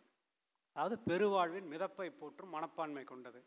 கற்பனையிலும் வாழ்க்கையிலும் பெருமையையும் பேரையும் அந்தஸ்தையும் கௌரவத்தையும் போற்றுவது அதன் இயற்கை வாழ்க்கை போர் அலட்சியம் செய்ய வேண்டிய விஷயம். அது நிரந்தரம் அல்ல முக்கியமல்ல. சீரும் செல்வமும் தான் வாழ்க்கையின் லட்சியங்களை நிறைவேறச் செய்யும் கருவிகள். வாழ்க்கையின் லட்சியம். பெயர் பதவி சுகம் கலாரசனை லட்சியத்திற்கேற்ற கலை என்று அவர் கலைமகளை பற்றி சொல்கிறார் இதற்கு அவர் அதுக்கு காட்டக்கூடிய உதாரணங்கள் உவே சாமிநாதையர் குமுதினி போன்றவர்கள். மூன்றாவதாக அவர் சொல்கிறது வந்து மணிக்கொடி. மணிக்கொடியை பற்றி அவர் என்ன சொல்கிறார்னா மண மணிக்கொடி மனப்பான்மை புரட்சி. வாழ்க்கையிலும் சமூகத்திலும் ரசனையிலும் புரட்சி. போராட்டத்தில் தான் அதன் உயிர். துக்கத்திலும் வீழ்ச்சியிலும் வறுமையிலும் தான் உணர்ச்சிகள் சிறந்து ஒளி கொண்டு ஜுவலிக்கின்றன என்பது அதன் கொள்கை. சுகம் ஏமாற்றம் துக்கம்தான் உண்மை என்பது அதன் தீர்மானம். சர்வஜன ஓட்டின் தீர்ப்பின்படி உலகத்தில் பெருவாரியான மக்கள் அனுபவிப்பது இன்பமா செல்வமா பதவியா? இல்லை. அதனால் மன மணிக்கொடி மனப்பான்மை எங்கும் தென்படும் வறுமையையும் நோயையும் தான் ஆராய்ச்சி செய்கிறது. போராட்டம் தான் அதன் லட்சியம். போரின் முடிவு கூட அவ்வளவு முக்கியமில்லை மணிக்கொடிக்கு என்று இந்த மூன்று பத்திரிகைகளை பற்றி அப்படி ஒரு மிக அற்புதமாக வந்து கூப்பராக வந்து இதை வரையறுத்து காட்டுறார். இப்போ இந்த மூன்று வரையறைக்குள் ஏறத்தாழ முப்பதுகளினுடைய அனைத்து போக்குகளையும் இணைத்து விடலாம். ஒரு போக்கை தவிர அதாவது முப்பதுகள் தான் வந்து அண்ணா ஒரு பெரும் ஆளுமையாக உருவான கட்டம். இப்போ அண்ணாவை இந்த மூன்றுக்குள்ளே எங்கே இணைக்க முடியும்னு எனக்கு தெரியல. இப்போ இந்த போக்கை விட்டுட்டிங்கன்னா அதை பற்றி நான் தனியாக பேசுகின்றேன் கடைசியில். அந்த எனக்கு கொடுத்த இந்த கடைசி பதினைந்து நிமிடத்தில் கடைசி ரெண்டு நிமிடத்தில் அதை பற்றி நான் சொல்கிறேன் இந்த மூன்று போக்குகளுக்குள்ளே இதை அடைக்கிடலாம். இதில் நீங்கள் பார்த்தீங்கன்னா முப்பதுகளில் வெளிவந்த எழுத்தாளர்கள் புதிய எழுத்தாளர்கள் என்று பார்த்தீர்கள் என்றால் ஒரு பெரிய உண்மையிலே மலைப்பு ஏற்படக்கூடிய ஒரு பட்டியல் தான். ஏனென்றால் ஆயிரத்தி தொள்ளாயிரத்தி இருபதுகள் என்பது தமிழ் அறிவுலகம் பல இழப்புகளை சந்தித்த ஒரு பத்தாண்டு. ஆயிரத்தி தொள்ளாயிரத்தி இருபத்தி ஒன்றில் செல்வகேஸ்வராய முதலியார் இறந்துட்டார். ஆயிரத்தி தொள்ளாயிரத்தி இருபத்தி ரெண்டில் சேலம் பகடால் நரசிம்மல நாயுடு. எல்லாம் மூத்தவர் அறுபது எழுபது வயசு மேலே வாழ்ந்தவராக இருந்தாலும் கூட அவர் இருபத்தி ரெண்டில் இறந்து போகிறாரு சங்கரதாஸ் சுவாமிகள் ஆயிரத்தி தொள்ளாயிரத்தி இருபத்தி ரெண்டில் இறந்து போகிறாரு பாம்பன் சுவாமிகள் ஆயிரத்தி தொள்ளாயிரத்தி இருபத்தி ஒம்போதில் இறந்து போகிறாரு நம்ம எல்லாரும் யாருமே மறக்க முடியாது ஆயிரத்தி தொள்ளாயிரத்தி இருபத்தி ஒன்றில் பாரதியார் இறந்து போகிறாரு ஆயிரத்தி தொள்ளாயிரத்தி இருபத்தஞ்சில் வரிசையாக பல முக்கியமான பிரமுகர்கள் வாவேசு ஐயர் சுப்பிரமணிய சிவா அரசியல் நூல்களை தமிழில் எழுதிய முன்னோ முன்னோடியான கிருஷ்ணசாமி சர்மா ஆஹ், போன்றவர்களெல்லாம் வந்து இந்த பத்து ஆண்டுகளில் வந்து பலர் இறந்து விடுகின்றார். இது வந்து ஒரு மாற்றத்தை வந்து நம்ம முப்பதுகளில் நம்ம பார்க்குறோம். அதற்கு ஒரு முக்கிய காரணம் வந்து மீண்டும் பாரதி தான் பாரதியை நாம் ஏதோ ஆயிரத்தி எண்ணூற்றி எண்பத்தி ரெண்டுலேருந்து ஆயிரத்தி தொள்ளாயிரத்தி இருபத்தி ஒன்று வரை வாழ்ந்த ஒரு நபராகவே நாம் கருதி கொண்டிருக்கிறோம். ஆனால் உண்மையில் அவருடைய அறிவுலக வாழ்க்கை என்பது தமிழ்நாட்டினுடைய விதி. செத்து போன பிறகு தான் நாம் வந்து ஒருத்தரை பாராட்டுவோம். அவர் இறந்து கல்லறையில் போட்டு மூடி எல்லாம் புல்லெல்லாம் முளைச்ச பிறகு தான் அவருக்கு வந்து மரியாதை கிடைக்கும். பாரதிக்கும் அதே தான் நடக்குது. ஆயிரத்தி தொள்ளாயிரத்தி இருபத்தி ஒன்று வரை நான் ஒரே ஒரு செய்தி சொல்கின்றேன். முப்பெரும் பாடல்கள் என்ன? இங்கே மாணவர்கள் யார் இருக்காங்க? முப்பெரும் பாடல்கள் சொல்கிறோம் இல்லையா பாரதி? அந்த முப்பெரும் பாடல்களில் பாதி தான் பாரதியாருடைய வாழ்நாளில் அச்சில் வந்தது. இதுதான் நம்முடைய நம் பாரதியாருக்கு செய்த பெருமை. குயில் பாட்டாக அவர் உயிரோடு இருந்த வரைக்கும் யாருமே பார்க்கல. சரிங்களா? பாஞ்சாலி சபதம் பாதி தான் வந்தது. கண்ணன் பாட்டு மட்டும்தான் முழுசாக வந்தது. ஆனால் ஆயிரத்தி தொள்ளாயிரத்தி இருபத்தி எட்டுக்கு பிறகுதான் பாரதியினுடைய எழுத்துக்கள் வந்து தமிழ் சமூகத்தில் பரவலாக பரவுகின்றது. அதற்கு முழு பெருமையும் யாருக்கு உரியது? நம்ம வெள்ளக்கார துரைக்கு தான் உரியது. ஆயிரத்தி தொள்ளாயிரத்தி இருபத்தெட்டில் பாரதியார் பாடல்களை தடை செய்கிறார்கள். தடை செஞ்ச பிறகு தான் தமிழர்களுக்கு உணர்ச்சி வருகின்றது. அதன் பிறகுதான் பாரதி பாடல்கள்லாம் நிறைய அச்சு போட ஆரம்பிக்கிறாங்க. அவருடைய தம்பி விஸ்வநாத ஐயர் வந்து மிகச்சிறப்பாக பாரதியாருடைய பாடல்களை எல்லாம் தேடி தேடி வந்து அது வரைக்கும் புஸ்தகமே கிடையாது. தேடி தேடி பார்த்து கொஞ்சம் கொஞ்சமாக தான் போடுறாங்க ஒரு சின்ன உதாரணம் சொல்கிறான் பாரதியினுடைய எழுத்தினுடைய உச்சம் சின்ன சங்கரன் கதை. அந்த சின்ன சங்கரன் கதை ஆயிரத்தி தொள்ளாயிரத்தி முப்பத்தி மூணு வரைக்கும் எவனுமே படித்தது கிடையாதுங்க. ஏன்னா அது பாரதியார் பேர்லேயே வரல. ஞானபானுவில் புனை பேரில் தான் வந்தது. அது ஏன்னு படித்து பார்த்தா தெரியும். அவர் பேரில் வந்திருந்தா எட்டயபுரம் மகாராஜா வந்து ஆட்டோ அனுப்பியிருப்பார். இல்லாட்டி கொஞ்சம் க- காலம் தள்ளி போயிருந்தா வெள்ளை மாருதி அனுப்பியிருப்பார். அதுதான் நிலை. முப்பதுகளில் வந்து தான் பாரதியாருடைய படைப்புகள் எல்லாம் ஒன்று ஒன்றா வெளிவருது. அப்புறம் இன்னொன்று பாரதி நாள் அப்படின்னு நம்ம சொல்கிறோம் இல்லையா? இன்றைக்கு கூட அரசாங்கம் ஒரு குழுவை அமைத்து பாரதி இறந்தது எந்த நாள்னு சொல்லி ஒரு முடிவு செய்கிறதுக்காக போட்டாங்க. பாரதி நாள் என்பதை கொண்டாடுவதை கொண்டாடுகின்ற முறை வந்து ஆயிரத்தி தொள்ளாயிரத்தி முப்பதுகளில் தான் தொடங்குது. அது வரைக்கும் பாரதி நாள் யாரும் கொண்டாடல.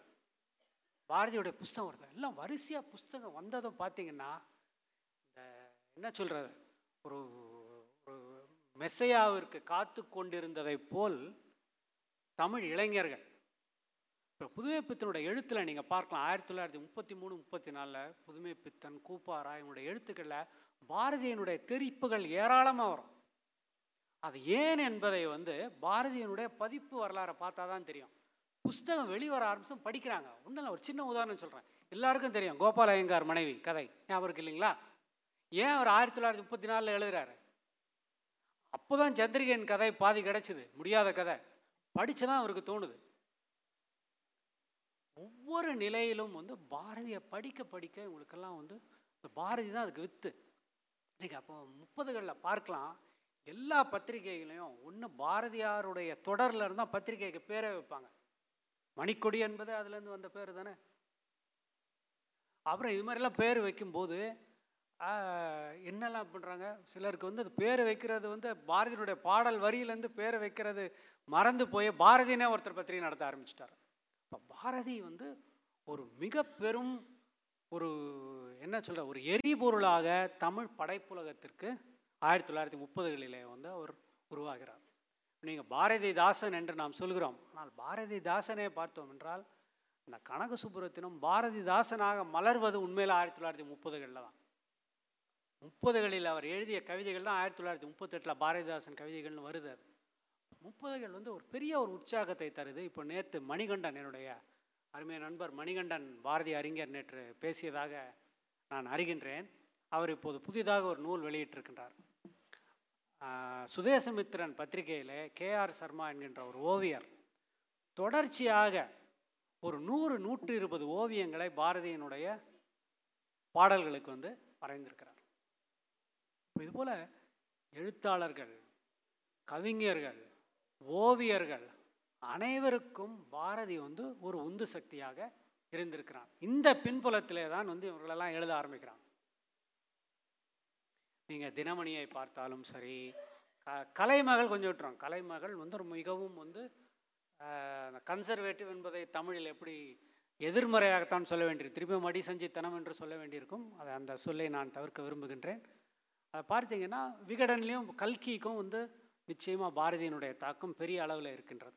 இப்போ இந்த சூழ்நிலையில் வந்து பல புதிய புதிய நாம் நினைக்கக்கூடிய இலக்கிய வடிவங்கள் வகைமைகள் என்று சொல்கின்றோம் அல்லவா அவை எல்லாமே வந்து முப்பதுகளில் தான் வருது.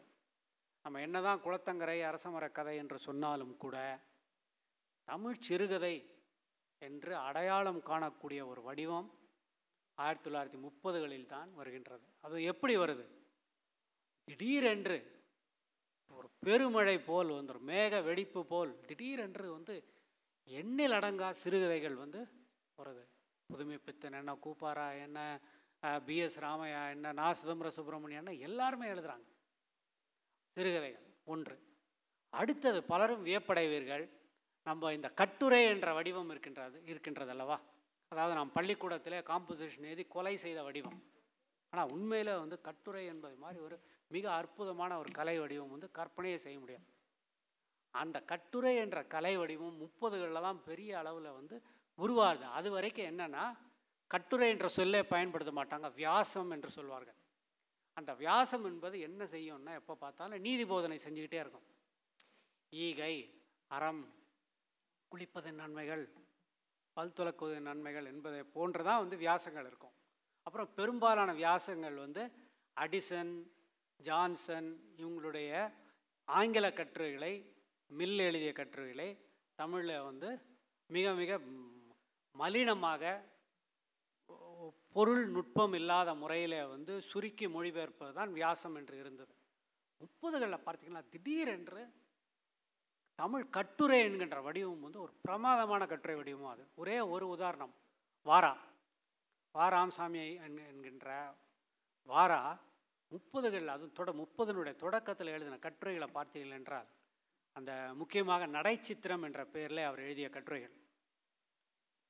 மிக அற்புதமான கட்டுரைகள். சில பேர்கள் மட்டும் கூட வேணால் சொல்லலாம்னு நினைக்கிறேன். நடைச்சித்திரம் இப்போவும் இப்போ படித்தாலும் சுவாரஸ்யமாக இருக்கக்கூடிய ஒரு கட்டுரை வடிவம். அதே சமயத்தில் அவர் தமிழ் பெரியார்கள் என்கின்ற அந்த பெண் போர்ட்ரேட்ஸும் அவர் வந்து எழுதுகிறார் புதுமைப்பித்தனுடைய கட்டுரைகள்லையும் நீங்கள் அது போல் பார்க்கலாம். அதே சமயத்தில் நம்ம உச்சங்களை பற்றி பேசும்போது அதில் ஏற்பட்ட வீழ்ச்சிகளை பற்றியும் பேச வேண்டும். இந்த ஏஜி கார்ட்னர் ஸ்டீஃபன் லீகாக் இந்த கட்டுரைகளெல்லாம் படித்து வாரா இப்படி சிறப்பாக கட்டுரை எழுதிட்டு இருந்தபோது வேகவ் சுந்தரராஜன் என்கின்ற சிட்டி மிக அசட்டுத்தனமான கட்டுரைகளை வந்து எழுதிட்டு இருந்தார். ஆனால் என்ன ஆச்சுன்னா அவர் ரொம்ப நீண்ட வாழ்நாள் வைத்து இருந்தார். தொண்ணூத்தஞ்சு வயசு வரைக்கும் இருந்தார். அதனால் என்ன ஆச்சுன்னா அவர் வந்து மணிக்குடியினுடைய ஒரு அடையாளமாக பிற்காலத்தில் அடையாளம் காணப்பட்டார். உண்மையில் பார்த்தீங்கன்னா அவர் உண்மை சிட்டியை வந்து நம்ம விகடன் வகையான எழுத்தாளர் என்று தான் சொல்ல வேண்டும். அந்த வகையான நகைச்சுவையிலேயே கூட வேறு ஒரு வடிவத்தை காட்டியவர் எஸ்விவி சற்று விலகியதாக இருந்தாலும் கூட அதை நான் சுட்டி காட்ட வேண்டும். வாரா ஒரு ஒரு சிகரம் என்று சொன்னால் எஸ்விவி இன்னொரு சிகரம். ஏனென்றால் இன்றைக்கி எஸ்விவியை படிப்பவர்கள் யாருமே இருக்க மாட்டார்கள். அவரை சொல்வதற்கு ஒரு காரணம் உண்டு. அவர் திருவண்ணாமலையில் வந்து வக்கீல் தொழில் பார்த்து பார்த்து கொண்டிருந்தார். அவர் ஆங்கிலத்தில் ஹிந்துவில் கற்று எழுதிட்டு இருந்தார். தமிழில் எழுத மாட்டார். அப்போ உண்மையான தமிழர் அவர். ஆங்கிலத்தில் மட்டும்தான் எழுதுவார் தமிழில் எழுத மாட்டார். We only see English pictures we don't see Tamil pictures அப்படின்ற மாதிரி இருந்தாங்க. ஆனால் அவரை போய் கல்கி பார்த்து சொல்கிறாரு நீங்கள் தமிழில் எழுதுங்க அப்படின்னு சொல்கிறாங்க அப்புறம் தமிழ் எழுத ஆரம்பிக்கிறார். ஆனால் இன்றைக்கி நீங்கள் அறுபது எண்பது ஆண்டுகள் கழித்து அவருடைய ஆங்கில கட்டுரைகளையும் அவருடைய தமிழ் கட்டுரைகளையும் பார்க்கும்போது அவருடைய ஆங்கில கட்டுரைகள் வந்து இன்றைக்கு அந்த என்னது சிட்டு வாடை அடிக்கும். இந்த பழைய முறுக்கு பதினஞ்சு இருபது நாள் வச்சா எப்படி சிட்டு வாடை அடிக்குமோ அப்படி அடிக்குது. ஆனால் அவருடைய தமிழ் கட்டுரைகள் பால் கணக்குன்னு ஒரு கட்டுரை எழுதியிருக்காருங்க. அந்த கட்டுரை படிங்க. இன்றைக்கி வரைக்கும் அது வந்து ஒரு ஒரு ஒரு கிளாசிக்னு சொல்லலாம். அது என்ன அலையன்ஸ் புஸ்தகம் போட்டிருப்பாங்க. அதே போல் ஒரு மடிசஞ்சித்தனமான இது நான் யோசித்து தான் சொல்கின்றேன் மடிசஞ்சித்தன தனமாகத்தான் வந்து அலையன்ஸ் புத்தகம் போடுகிறார்கள். ஆனால் அதையும் மீறி வந்து நீங்கள் எஸ்விவியோடைய கட்டுரைகளை படிங்க தமிழ் கட்டுரைகள் ரொம்ப சுவாரஸ்யமாக இருக்கும். அவரை போய் வந்து எழுத வைக்கிறாங்க. இப்போ இது ஒரு முக்கியமான ஒரு மாற்றம். அதே போல் முப்பதுகளில் அதுவரை நமது வலங்கைமான் சீனிவாச சாஸ்திரி இருக்கார் இல்லைங்களா? VS Srinivasa Sastri. Silver tongue Winston சர்ச்சிலுக்கு English தெரியாதுன்னு சொல்லி வின்ஸ்டன் சர்ச்சில்கிட்டயே நிரூபித்து வாதாடி நிரூபித்தவர். அவர் வந்து தமிழில் கட்டுரை எழுதுகிறார் மிக அற்புதமான கட்டுரை. மீண்டும் வாழ்தான் வாழ்ந்தால் என்று ஒரு கட்டுரை தொகுப்பு இருக்கின்றது. அதெல்லாம் வந்து ஒரு மிக அற்புதமான கட்டுரைகள். இதெல்லாம் அவங்க வந்து எழுதுகிறாங்க இப்போ சிறுகதை அப்புறம் மொழிபெயர்ப்பு என்பது வந்து ஒரு பெரிய அளவில் வந்து மொழிபெயர்ப்புகள் வருகின்றது. ஒரு சமூகத்திற்கு அறிவு வேட்கை ஏற்படும் போதுதான் வந்து மொழிபெயர்ப்புகள் சிறக்கும். அதுக்கு முப்பதுகள் இன்னொரு உதாரணம். அதில் அதற்கு இன்னும் ஆதாரமாக நாம் சொல்ல வேண்டுமென்றால் அந்த பெரும்பாலான மொழிபெயர்ப்புகள் நேரடியாக மூல மொழிகளிலிருந்து மொழிபெயர்க்கப்பட்டன. வீசா காண்டேகர் ஒரு காலத்தில் வந்து தமிழ் எழுத்துலகத்தை வந்து ஆட்டி பிடிச்சார். நவீன எழுத்தாளர்கள்லேருந்து அண்ணா முதற்கொண்டு எல்லாருமே வந்து காண்டேகரை படிக்காமல் ஆயிரத்தி தொள்ளாயிரத்தி முப்பதுகள் நாற்பதுகள் ஐம்பதுகளில் தமிழ் வாசக உலகத்தில் யாருமே இருந்திருக்க முடியாது. அப்புறம் வங்காள மொழியிலிருந்து நேரடி மொழிபெயர்ப்புகள். பிரேம்சந்த் நேரடியாக மொழி மொழிபெயர்க்கப்பட்டார். இந்தியிலிருந்தும் வங்காளத்திலிருந்தும் நேரடியாக மொழிபெயர்ப்புகள் நடந்தன. இன்றைக்கு நம்ம பார்க்குறோம். அன்றைக்கி ஒரு நாள் நண்பர் பாவண்ணனுக்கு வாழ்த்துக்கள் சொன்னேன். நான் சொன்னேன் நீங்கள் இன்னும் கொஞ்சம் கன்னடத்துலேருந்து மொழிபெயர்க்கணும்னு சொன்னபோது அவர் சொன்னார் இல்லைங்க நான் இனிமேல் மொழிபெயர்க்க வேணான் இருக்கேன் அப்படின்னாரு. ரொம்ப வருத்தப்பட்டேன். காரணம் என்னவென்றால் இன்றைக்கு கன்னடத்திலிருந்து தமிழுக்கு இருவர் மட்டும்தான் மொழிபெயர்த்து கொண்டிருக்கிறார்கள். ஒருவர் பாவண்ணன் சி சதாசிவம் இறந்துட்டார். அப்புறம் பாவண்ணன் அவர் நிறுத்திட்டார். நல்ல தம்பி மொழிபெயர்த்துட்ருக்காரு. நல்ல தம்பி பேரை பார்த்து இளையவராக இருப்பார்னு நினச்சேன். அவர் பாவண்ணனோட வயசில் மூத்தவரா. அப்போ அறுபது வயதுக்கு குறைவாக ஒருவர் கூட கன்னடத்திலிருந்து நேராக தமிழில் மொழிபெயர்ப்பதற்கு ஆள் இல்லை. தெலுங்கு மொழியிலிருந்து கேட்க வேண்டாம். எண்டமுறை வீரேந்திரநாத்தாக இருந்தாலும் சரி கொண்டப்பள்ளி சீதாராமையா இருந்தாலும் சரி நமக்கு மொழிபெயர்க்கிறதுக்கு கௌரி கிருபானந்தன் மட்டும்தான் இருக்காங்க. வேறு யாருமே இல்லை. எங்கே போகுது நம்முடைய சமூகம்? அடிப்படை காரணம் ஒன்று இருக்குங்க. நான் பிரதம மந்திரி ஆனால் நான் ஒரு தொடரை ஒரு குறிப்பிட்ட சொற்றொடரை தடை செய்வேன். மொழியை சாஃப்ட் ஸ்கில் என்று சொல்லக்கூடிய பாதகர்கள் என் காலில் கிடைத்தால் நடுத்தரில் வைத்து சுட்டு விடுவேன். மொழியை சாஃப்ட் ஸ்கில் என்று சொல்கின்ற சமூகம் உருப்பிடுவதற்கான வாய்ப்பே கிடையாதுங்கய்யா. மொழிதான் சிந்தனைக்கான அடிப்படை. மொழியை புரிந்து கொள்ளாத மொழி கைவரப்பெறாதவர்கள் நீங்கள் அறிவியல் வாணர்களை உருவாக்க முடியாது. நீங்கள் அறிவியல் வாணர்கள் என்று மேடைகளில் உலாவிக் கொண்டிருப்பவர்கள் நான் பேர் சொல்ல முடியாத அரசாங்க அமைப்பு ஆனால் நான் பேர் சொல்ல மாட்டேன். அவர்கள் அறிவியலை பற்றி அவர் கவிதையை பற்றி பேசுவது அபத்தமாக இருக்கின்றது என்று நீங்கள் நினைத்தீர்கள் என்றால் அவர்கள் அறிவியலை பற்றி பேசுவது அதைவிட அபத்தம் என்பதை தயவு செய்து புரிந்து கொள்ளுங்கள். அறிவியல் அவங்க பண்ணுற துன்பம் போதாதுன்னு கவிதை எழுதுகிறேன்பாங்க இதுதான் பிரச்சனை. ஆகவே மொழி சாஃப்ட் ஸ்கில் அல்ல. இந்த இவர் முத்து எனக்கு ச- சமிங்கை கொடுத்து விட்டார். ஆகவே இத்தகைய ஒரு சூழ்நிலையிலே மிக்க முக்க கடைசி பகுதிக்கு வந்து விடுகின்றேன். இங்கே பொறுப்பானவர் யார் அதிகாரத்தில் உள்ளவர் யார் நான் கூடுதலாக ஒரு ஐந்து ஆறு நிமிடம் எடுத்துக்கொள்ளலாமா? சரி யாருமே இல்லைன்னு சொல்கிறதுக்கு ஆள் இல்லை ஆகவே தம்பி சண்டை பிரசண்டம் தான். ஓகே இந்த கட்டத்திலே தான் வந்து முப்பதுகளிலே நடக்கக்கூடிய வேறு செய்திகள் என்றால் விவாதங்கள் என்பன எப்போதுமே வந்து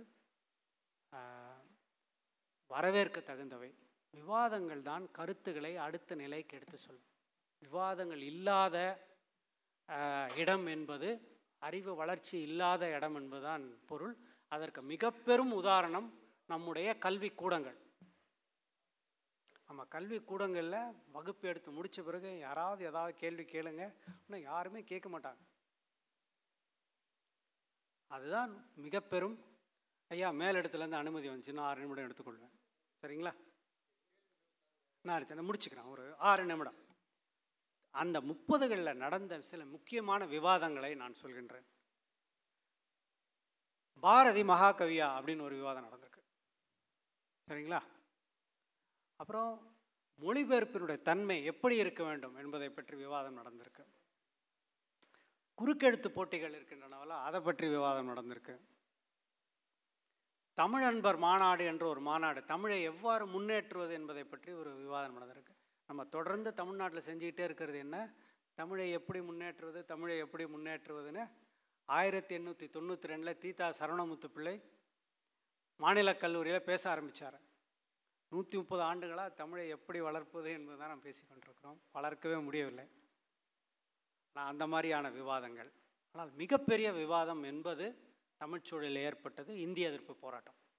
இந்திய எதிர்ப்பு போராட்டத்தினுடைய முக்கியத்துவம் என்னவென்றால் தமிழை பற்றி ஒரு ஐம்பது அறுபது ஆண்டுகள் தமிழ்ச்சூழலிலே ஏற்பட்ட விவாதங்கள் அதை பற்றி உருவான கருத்துக்கள் சிந்தனைகள் பெரிய அளவிலான சிந்தனைகளாக நடந்திருக்கின்றன. நான் இப்போது சரவணமுத்து பிள்ளை சொன்னேன் இல்லைங்களா?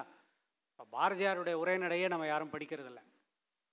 அப்போ சரவணமுத்து பிள்ளையை பற்றி சொல்ல வேண்டியதில்லை. அவர் ஆயிரத்தி எண்ணூறு தொண்ணூற்றி ரெண்டில் தமிழ் பாஷையை வளர்க்கும் முறைகள்னு ஒரு கட்டுரை எழுதியிருக்காரு. அதே போல் ஆயிரத்தி எண்ணூற்றி தொண்ணூற்றி எட்டில் திருவனந்தபுரம் தமிழ்ச்சங்கத்தில் டி. லக்ஷ்மண பிள்ளை இதே போல் ஒரு சொற்பொழிவாட்டிருக்கார் என்ன அருமையான சிந்தனைகள். இதை போன்ற சிந்தனைகள் ஏராளமாக வந்தது. கால்டுவெல்லுடைய கருத்துக்கள் எல்லிஸ்னுடைய கருத்துக்கள் இதெல்லாம். ஆனால் இந்த கருத்துக்கள் எல்லாம் நூல்களுக்குள் முடங்கியிருந்தன. வகுப்பறைக்குள் முடங்கியிருந்தன. அறிஞர் உலகத்துக்குள்ளே முடங்கியிருந்தன. அது வெளி உலகத்திற்கு வந்தது இந்திய எதிர்ப்பு போராட்டத்தின் மூலமாக தான் இந்திய எதிர்ப்பு போராட்டத்தில் தான் இந்த விவாதங்கள் எல்லாம் வந்து பொதுமக்களிடையே பரவின. அதோடு இந்த ம- அடுத்த முப்பது நாற்பது ஆண்டு காலங்களிலே ஏற்பட்ட ஒரு மிகப்பெரும் மாற்றம். அதாவது தமிழ் ஆசிரியர்கள் தமிழ் புலவர்கள் சமூகத்திலே அந்தஸ்து மிகுந்த ஒரு குழுவினராக மாறினார்கள் அல்லவா? அவர்கள் அவ்வாறு மாறுவதற்கான களத்தை அமைத்து கொடுத்தது இந்திய எதிர்ப்பு போராட்டம் தான்.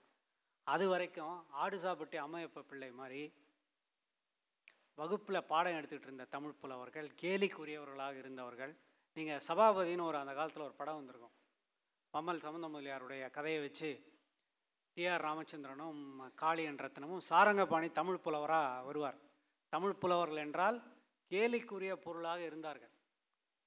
அவர்கள் பொது மேடையில் ஏறி மக்களிடம் பேசக்கூடிய நிலை முப்பத்தேழுலேருந்து முப்பத்தொம்போதுக்குள்ளே ஏற்பட்டது. எந்த அளவுக்குன்னா தமிழ்நாட்டுடைய முதலமைச்சரை பார்த்து கண்டன பாடலை எழுதக்கூடிய அளவிற்கு வந்து தமிழ் புலவர்கள் இருந்தார்கள். நினச்சி பாருங்கள் ஆயிரத்தி தொள்ளாயிரத்தி முப்பத்தி ஏழில் கா. வெள்ளைவாரணர் ராஜாஜிக்கு வந்து ஒரு திறந்த மடல் பாடலாக எழுதுகிறார் நீ இந்தியை வந்து திணிக்காதீர்கள் என்று ஒரு புலவருக்கு வந்து எழுதக்கூடிய ஒரு துணி வருது. அது போன்ற ஒரு மாற்றங்கள் வந்து ஏற்படுது. இந்த தமிழை பற்றிய சிந்தனைகள் எல்லா மக்களிடமும் பரவுகின்றன. அந்த அடிப்படை தான் வந்து அடுத்த அறுபது எழுபது எண்பது ஆண்டு காலம் என்பது வந்து தமிழ் பற்று என்று சில அமெரிக்க ஆய்வாளர்கள் கேலி செய்யக்கூடிய அந்த கருத்து இருக்கு இல்லையா? தமிழ் டிவோட்டீஸ் தமிழ் டிவோஷன் அங்கெல்லாம் தமிழ் டிவோட்டீஸ் தான். அதை பற்றி எந்த விதமான எங்களுக்கு ஒரு கூச்சம் எதுவுமே இல்லை அதை சொல்வதற்கு. இதெல்லாம் இந்த இந்திய எதிர்ப்பு போராட்டத்தின் மூலமாக உருவாகின்றது. இந்த போராட்டத்தின் மூலம் அந்த கட்டத்தில் தான் வந்து அண்ணா வந்து ஒரு தமிழ்நாட்டினுடைய ஒரு பேராளுமையாக உருவாகின்ற ஒரு நிலை. அவருடைய பேச்செல்லாம் வந்து இப்போ இலவசமான கூட்டம். இந்த கூட்டத்துக்கு ஐம்பது பேர் தான் வந்திருக்கீங்க. இலவசமாக டீ காபி கூட கொடுப்பாங்களா? ஆனால் அறிஞர் அண்ணாவுடைய கூட்டங்களுக்கெல்லாம் வந்து டிக்கெட்டை போட்டு விற்றுருக்காங்க அவரை கூப்பிடுவாங்க. அவர் வருஷத்துக்கு இப்போ கூட்டங்களுக்கு வந்தால் ஒரு ஊருக்கு ஒரு முறை தான் வருவார். ஆண்டுக்கு ஒரு முறை தான் வருவார். இப்படியெல்லாம் அவர் வந்து வரை முறை வைத்து கொண்டிருந்தார். இதை போன்ற மாற்றங்கள் எல்லாம் ஆயிரத்தி தொள்ளாயிரத்தி முப்பதுகளில் ஏற்படுகின்றன. தமிழ் சமூகம் இன்று எவ்வாறு இருக்கின்றது என்பதற்கான அடிப்படைகள் அந்த சமயத்தில் வந்து உருவாகிவிட்டன. அந்த கருத்தை வலியுறுத்துவதற்காக தான் நான் இந்த செய்திகளை எல்லாம் இணைத்து சொல்லியிருக்கிறேன். ஆனால் இவ்வாறு சொல்லும்போது ரொம்ப கொஞ்சம் மிகைப்படுத்தி விட்டேன் என்று பலர் கருதலாம். அது உண்மையும் கூட எப்போதுமே நாம் ஒரு ஒரு விஷயத்தின் மீது ஒரு செய்தியின் மீது நம்ம குவிமயம் வரும்போது கொஞ்சம் கூடுதலான அழுத்தம் வந்து விடுவது உண்டு. அதுபோல் அழுத்தம் வரும்போது புதுமை பித்தன் என்ற முறிவு மருந்தை நான் பயன்படுத்துவது உண்டு. அவர் மணிக்கொடியை பற்றி சொல்கிறாரு அந்த பகுதியை வாசித்து நான் என்னுடைய உரையை முடித்துக்கொள்கின்றேன் மணிக்கொடியை பற்றி அவர் ரொம்ப சொல்கிறார் மணிக்கொடி வெளிவரும் முன்பு எத்தனையோ இலக்கிய பத்திரிகைகள் இருக்கத்தான் செய்தன. ஆனால் புதிய பரிசீலனைகளுக்கு இடம் கொடுக்கும் உற்சாகமூட்டும் வரவேற்கும் பத்திரிகைகள் அதற்கு முன்போ பின்போ கிடையாது. அப்படின்னு சொல்லார். சார் இது யாரும் சொல்லுவாங்க. அப்புறம் தான் நம்ம தலைவர் அங்கே தான் நிற்கிறாரு அன்று மறுமலர்ச்சி என்ற வார்த்தை புதிய வேகமும் பொருளும் கொண்டது. அதை சிலர் வரவேற்றார்கள். பலர் கேலி செய்தார்கள். பெரும்பான்மையோர் அதை பற்றி அறியாதிருந்தார்கள். அதான் புதுமைப்பித்தல் எவ்வளவோ சாதனைகள் தமிழ் சமூகம் செய்திருக்கின்றது ஆனால் அதை அறியாதவர்களும் மிக மிக அதிகமாக இருக்கிறார்கள் என்று கூறி என்னுடைய உரையை முடித்துக்கொள்கிறேன் நன்றி.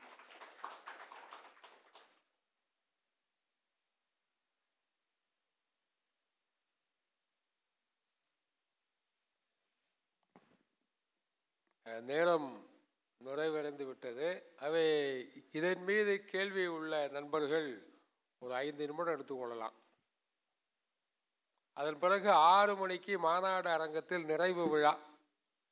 இந்த துறையை இந்த சென்னை இலக்கிய திருவிழாவை மிக கம்பீரமோடு நடத்தி கொண்டிருக்கக்கூடிய இளம்பகவத் காக்கர்லா உஷா போன்ற இந்த துறை சார்ந்த அதிகாரிகள் பங்கேற்கிற நிறைவு விழா. மேல் தளத்தில் ஐந்திலிருந்து ஆறு மணி வரைக்கும் கரிசல் கிருஷ்ணசாமி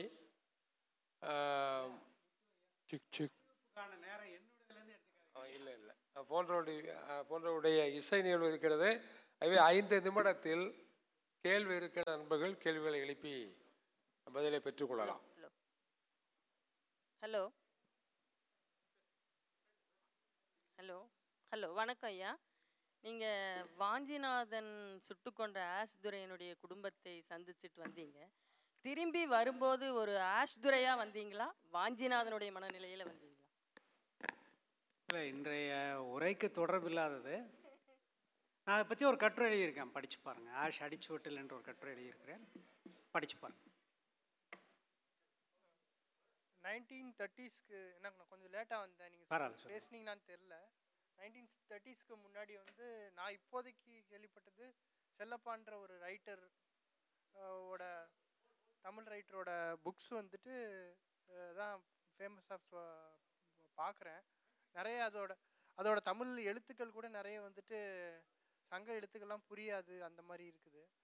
அந்த அந்த காலகட்டத்தில் இப்போ நம்ம கல்கிக்கு அப் முன்னாடி இருக்க காலகட்டத்தில் சிறந்த எழுத்தாளர்கள் அவங்களோட புக்ஸு நீங்கள் என்ன ரெக்கமெண்ட் பண்ணுவீங்க? சரி நீங்கள் சீசு செல்லப்பான்னு சொல்லிட்டீங்க. சீசு செல்லப்பா வந்து ஆயிரத்தி தொள்ளாயிரத்தி முப்பதில் அவருக்கு வந்து பதினெட்டு வயது ஆயிரத்தி தொள்ளாயிரத்தி பன்னெண்டு அவர். முப்பதில் அவர் உப்பு சத்தியாகிரகத்தில் கலந்துக்கிறார். ஆகவே அந்த சட்டமறுப்பு சட்ட மறுப்பு இயக்க காலத்தில் இந்த பல எழுத்தாளர்கள் வந்து அதில் நேரடியாகவே கலந்துக்கிறாங்க. பிஎஸ் ராமையா கலந்துக்கிறாரு அவர் கலந்துக்கிறாரு. இந்த முப்பதுகளில் தான் அரசியல் மயப்படுகிறார்கள். தமிழ்நாட்டில் எழுத்தாளர்கள் அரசியல் மயப்படுகிறார்கள் சிசு செல்லப்பா அதற்கு ஒரு உதாரணம். அவர் ஆயிரத்தி தொள்ளாயிரத்தி முப்பதுகளில் ஜெயபாரதி போன்ற ஹனுமான் இந்துஸ்தான் போன்ற பத்திரிகைகள்லாம் வந்து அவர் வேலை செய்கிறார் தினமணியில் எழுதுகிறார் இதனுடைய காரணமாக தான் வந்து ஆயிரத்தி தொள்ளாயிரத்தி ஐம்பத்தி ஒன்பதில் வந்து அவர் எழுத்து பத்திரிகையை தொடங்குறார். இப்போ இந்த மாதிரியான ஒரு இலக்கிய வாழ்க்கையை நோக்கி அவர் போகிறதுக்கு வந்து இந்த முப்பதுகள் ஒரு முக்கியமான காலமாக இருக்குது முக்கியமாக மணிக்கொடி வந்து அவருக்கு ரொம்ப ஒரு பெரிய உந்து சக்தியாக இருக்குது அவங்க நேரடியாக புதுமை பித்தன் கூப்பாரா பிஎஸ் ராமையா நா பிச்சமூர்த்தி நா பிச்சமூர்த்தி மீது சீசு செல்லப்பாக்கு வந்து ரொம்ப ஒரு மிகப்பெரும் ஒரு ஈடுபாடு மரியாதை இருந்தது. பிச்சமூர்த்தியினுடைய கவிதைகள் கதைகள் எல்லாம் அவர் தான் வந்து தொகுத்து வெளியிட்டு கொண்டு இருந்தார். ஸோ செல்லப்பா ஒரு முக்கியமான ஒரு நபர். இன்றைக்கு வந்து வாடிவாசலின் மூலமாக வந்து அவர் இன்றைக்கு ஒரு ஒரு பெரும் கவனம் பெற்ற ஒரு எழுத்தாளராக மாறியிருக்கிறார். ஆனால் அந்த வாடிவாசல்லாம் கூட பார்த்திங்கன்னா அந்த ஆரம்ப கால இலக்கிய வேட்கையினுடைய ஒரு அடிப்படை அதில் வந்து இருக்குது. ஹெமிங்வேயை படித்தது அமெரிக்க இலக்கியத்தை படித்தது இதை வச்சு தமிழ் வாழ்க்கையை வந்து புதிய இலக்கிய பார்வையோடு எழுத வேண்டும் அப்படின்றது தான் வந்து அவருடைய நோக்கமாக இருக்குது பெரிய பெரிய நாவல்லாம் எழுதியிருக்கார் சுதந்திர தாகம் போன்ற நாவல்லாம் எழுதியிருக்காரு. நான் அதெல்லாம் கொஞ்சம் கடைசியில் படிங்க. புதுமை பித்தன் கூப்பாரா வாரா இவங்களெல்லாம் படிச்சிங்கன்னா அது ஒரு ஒரு ஒரு ஆண்டு ஒன்றரை வருஷம் உங்களுக்கு ஓடும். அப்புறம் அதுலேருந்து நீங்கள் நீங்களே வழி தேடி வழி பிடிச்சிட்டு போயிடுவீங்க வணக்கம். ஒரு சமகால கேள்வி. நீங்கள் நீங்க முப்பது முப்பதுகளில் இருந்த பத்திரிகைகளோட தாக்கம் பற்றி சொன்னீங்க. இன்னைக்கு நம்ம இருபதுகளில் இருக்கும். ரெண்டாயிரத்தி இருபதுகளில் இருக்கும். இன்னைக்கு பத்திரிகைக்கான பயன் நமக்கு இருக்கா? ஏன்னா இலக்கியம் படிக்கிறதோட அவசியம் தெரியுது. ஆனால் பத்திரிகையை படிக்கிறதுக்கான பயன் இன்னைக்கு இருக்கா? படிக்கணுமா? அது அது அதை பற்றி சொல்லுங்க. அதாவது இதற்கு இது வந்து ஒரு ஒரு முரண்பாடான ஒரு நிலை. ஒன்று இதுவரை உலக வரலாற்றில் இவ்வளவு பேர் இவ்வளவு படிக்கிற ஒரு சூழ்நிலை இது வரைக்கும் உலக வரலாற்றில் இருந்ததே கிடையாது. சரிங்களா? ஏன்னா எழுத்து என்பது எதற்காக உருவாக்கப்பட்டது என்றால் நிர்வாகத்திற்காக உருவாக்கப்பட்டது. கதை கவிதையை பதிவு பண்ணுறதுக்காக கண்டுபிடிக்கப்பட்டதெல்லாம் எழுத்து. வரி வசூலிப்பதற்காக ஆட்சி செய்வதற்காக நிர்வாகம் செய்வதற்காகத்தான் வந்து எழுத்து முறையே கண்டுபிடிக்கப்பட்டது. இதுதான் அடிப்படை. இதுக்கு மாறாக யாராவது சொன்னாங்கன்னா உங்களுக்கு வரலாறு தெரியாதுன்னு சொல்லிடுங்க சரிங்களா? ஆனால் அது என்றைக்குமே வந்து எழுத்து என்பது ஆளும் வர்க்கங்களினுடைய ஆயுதமாகத்தான் இருந்திருக்கின்றது. அதனால தான் ஒருத்தர் சொன்னார் இது வரைக்கும் நான் ஆங்கிலத்தில் ஒரு தொடர் கூட சொல்லலை அதனால் நான் பேராசிரியர்னா உங்களுக்கு சந்தேகம் வந்திருக்கலாம். நானும் பேராசிரியர் தான் ஆகவே ஆங்கிலத்தில் ஒரு மேற்கோள் சொல்கிறேன் the best form of censorship is to maintain mass illiteracy என்று ஒருத்தர் சொன்னார். இப்போ தமிழ்லேயே மொழிபெயர்க்கணும் அப்போ தான் நான் அறிஞன். அதாவது மிகச்சிறந்த தணிக்கை முறை என்பது என்ன? எழுத்தறிவின்மையை வந்து தக்க வைப்பு தான். இதற்கு எதிராகத்தான் வந்து மக்கள் என்றைக்குமே படித்து கொண்டிருக்கிறார்கள். அப்போ படிக்க ஆரம்பித்ததும் என்ன படிக்கிறாங்க என்பதை ஆளும் வர்க்கங்கள் வந்து வரையறை செய்ய ஆரம்பித்துவிடும். கல்விக் கொள்கையிலிருந்து அனைத்திலுமே வந்து செய்ய ஆரம்பித்துவிடும். ஆனால் இன்றைய நிலை என்னவென்றால் இந்த நம்ம கையில் இருக்குது இல்லையா? இந்த இந்த கருவி என்பது இதுவரை யாரெல்லாம் படிக்கவே படிக்காதவர்களோ அதாவது தமிழில் இல்லாத ஒரு சொல் வடமொழியில் மட்டும்தான் அந்த சொல் இருக்குது. அது வடமொழியிலே இருக்கட்டும் என்பதுதான் என்னுடைய கருத்து. நிரக்ஷர குக்ஷி என்று சொல்வார்கள். எழுத்து வாசனை அற்ற ஒருவர். அப்படின்ற ஒரு பிராணி இன்றைக்கு உலகத்தில் கிடையாது. இன்றைக்கி எல்லாருமே வாசிக்கிறான். வாசித்தே ஆக வேண்டும். சரிங்களா? அப்போ இன்றைக்கி வாசிப்பு என்பது ஒரு மிக பெரும் அளவில் வளர்ந்துருச்சு. அப்போ அவங்க எதை வாசிக்க போகிறாங்க பத்திரிக்கையை வாசிக்க போகிறாங்களா வேறு எதாவது வாசிக்க போகிறாங்களா என்பது கேள்வி. எனக்கு தெரியல. பத்திரிக்கை தான் வாசிக்கணுமா? தெரியாது. எனக்கு வந்து நான் வளர்ந்த முறையில் காலையில் வந்து காப்பி தேநீரோட செய்தித்தாளை படிக்கணும் என்பது வந்து நான் வளர்ந்த முறை. இப்போ என்னுடைய நிறுவனத்தில் பதிப்பலுவலராக இருக்கார். அவர் வந்து பேப்பரை கையில் எடுத்துகிட்டு நம்மளை ஏதோ ஒரு டைனோசார் மாதிரி வந்து பார்க்குறாங்க ஆனால் அதைக்கு அதை நான் வந்து குறைவாக சொல்லலை. இன்றைக்கு ஒரு மிக பெரும் அறிவு தோற்றவியல் புரட்சி ஏற்பட்டு கொண்டிருக்கின்றதுங்க. அதில் எந்த சந்தேகமும் இல்லை. அறிவு உருவாக்கம் மட்டும் அல்ல அறிவை எவ்வாறு நாம் தேடுகிறோம் அவ் அறிவை எவ்வாறு மீட்கிறோம் அறிவை எவ்வாறு பயன்படுத்துகிறோம் என்பது இருக்கின்றல்லவா தலைகீழாக மாறிவிட்டது. நான் வரலாற்று ஆசிரியனாக நான் தரவுகளை தேடிய முறைக்கும் இன்றைக்கு ஒரு புதிய இளம் வரலாற்று ஆசிரியர் வரலாற்று தரவுகளை தேடுவதற்கும் வந்து தொடர்பே கிடையாது. இதனுடைய விளைவு என்னவென்றால் இன்றைக்கு ஒரு புதிய தலைமுறை வரலாற்று ஆசிரியர் எடுத்துக்கொள்ளக்கூடிய ஆய்வு கேள்விகள் இருக்கின்றன அல்லவா? அந்த கேள்விகளை என்னால் கற்பனை கூட பண்ண முடியாது. இப்போ இது ஒரு மா பெரிய மாற்றம் ஏற்பட்டிருக்கு வாசிப்பு நடந்து கொண்டிருக்கின்றது. அது பத்திரிகைகளை வாசிக்கிறாங்களா இல்லையா என்பதை பற்றி நம்ம எண்ணி பார்க்கணும். ஆனால் இதில் ஒரு பெரிய தடை இருக்குது ஒரு பத்திரிகை எக்கானமிஸ்டில் இப்போ எக்கானமிஸ்டில் நான் வந்து மேற்கோள் காட்டப்பட்டிருக்கிறேன். என்னுடைய தமிழ் அறிஞர் என்பதை காட்டிவிட்டேன் என்னுடைய சுயபுராணமும் வந்துருச்சு. எக்கானமிஸ்டில் என்னை வந்து மேற்கோள் காட்டியிருக்காங்க. ஒரு முறை இல்லை மூணு முறை. இப்போ எக்கானமிஸ்டில் மேற்கோள் காட்டப்பட்டதும் அன்னைக்கு வந்து பலர் எனக்கு வந்து தொலைபேசியில் தொடர்பு கொண்டார்கள். அப்போ அதற்கு ஒரு வின் டிவியில் தோன்றுவதற்கும் எக்கானமிஸ்டில் வர்றதுக்கும் ஒரு வேறுபாடு இருக்குது. ஆனால் இந்த வேறுபாடு எவ்வளவு நாளுக்கு தக்க வைக்கப்படும் என்பது ஒன்று. தக்க வைக்கப்பட வேண்டுமா என்பது இன்னொன்று. தக்க வைக்கப்படுவதற்கான காரணம். இப்போ நம்ம பார்த்தோம் எல்லாரும் எல்லாத்துலேயும் வந்து விற்பனர்கள். இல்லைங்களா? முந்தா நேற்று வரைக்கும் நான் நீங்கள் எல்லாருமே கோவிட் ஸ்பெஷலிஸ்ட் எபிடமியாலஜி ஸ்பெஷலிஸ்ட்டு சைனாவில் எல்லை ஓரத்தில் சண்டை நடந்ததுன்னா நானும் நீங்களும் ஸ்ட்ராட்டஜி எக்ஸ்பர்ட்ஸு இன்றைக்கி வேற ஒரு பிரச்சனை வருது. அதில் இன்றைக்கி ஒரு துறை சார்ந்த வல்லமை என்பதற்கு அர்த்தம் இல்லாமல் போய்விட்டது. அது என்ன கிரிக்கெட்டாங்க எல்லாத்தையும் பற்றி எல்லாருமே ஒரு கருத்து வச்சிட்டு இருக்கிறதுக்கு சிலதெல்லாம் வந்து அந்தந்த துறை சார்ந்த வல்லமை வேணும். அவங்க தான் அதை பேசணும். ஆனால் அந்த நிலை வருது. இதெல்லாம் எவ்வாறு எதிர்கொள்ளப்படும்? இது அறிவை என்ன ஆக்கப் போகுது என்பது வந்து ஒரு மிக பெரும் பிரச்சனை.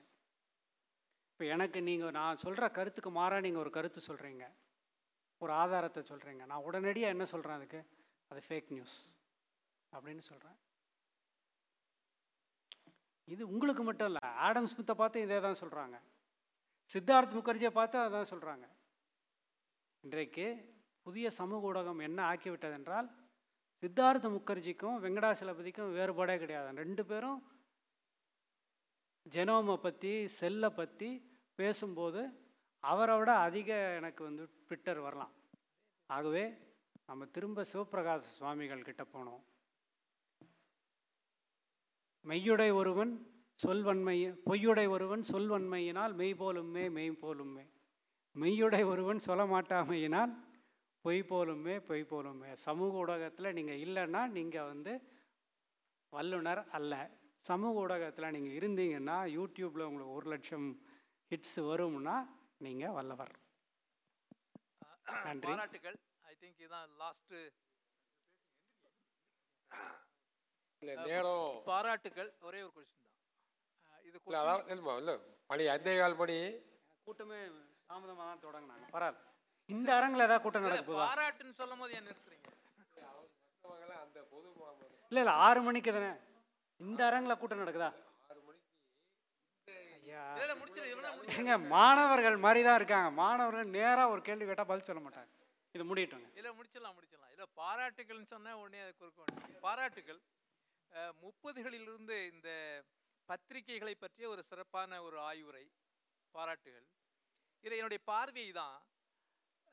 அது பத்திரிகையா இருந்தாலும் தமிழ்நாட்டினுடைய வரலாற்றில் வந்து தந்தை பெரியார் இல்லாத ஒரு வரலாறு இல்லை என்பது என்னுடைய கருத்து. பத்திரிகையும் அப்படித்தான். சுயமரியாதை இயக்கம் ஆயிரத்தி தொள்ளாயிரத்தி இருபத்தி ஐந்தில் தந்தை பெரியார் துவங்கிய பிறகு அவர் பல பத்திரிகைகளை ஆரம்பித்தார் எல்லாமே தமிழ் பேர் தான். ஒன்று குடியரசு ஆயிரத்தி தொள்ளாயிரத்தி இருபத்தி ஐந்தில் விடுதலை ஆயிரத்தி தொள்ளாயிரத்தி முப்பத்தி நாலில் இப்படி ஏராளமான பத்திரிகைகள் ஆரம்பிச்சிருக்கார். ஆங்கில பத்திரிகை கூட ரிவோல்ட்டுங்கிற ஒரு பத்திரிகை ஆயிரத்தி தொள்ளாயிரத்தி இருபத்தி எட்டில் ஆரம்பித்தார் இதெல்லாம் வந்து இதை உங்களுடைய ஆய்வுரையில் இவை இடம்பெறவில்லையே என்கின்ற ஒரு கருத்தை மட்டும் என்ன காரணமாக இருக்கும்? தேங்க்யூ இல்லையா நான் அதாவது ஒரு கால எல்லைக்குள் நாம் வரையறுத்துக் கொள்கிறோம். இந்திய எதிர்ப்பு போராட்டத்தை பற்றி சுட்டி காட்டிவிட்டேன் என்று நினைக்கிறேன். இது பெரியாருடைய இதழியல் பணிகளை பற்றி நம்ம இன்னும் நிறைய பேசலாம் பேச வேண்டியது இருக்குது அதை பற்றி ஒன்றும் மாற்று மாறுபட்ட கருத்துக்கு இடமே இல்லை. ரிவோல்ட் ஆயிரத்தி தொள்ளாயிரத்தி இருபத்தி ஒன்பதில் வந்தது. அது ஒரு செய்தி.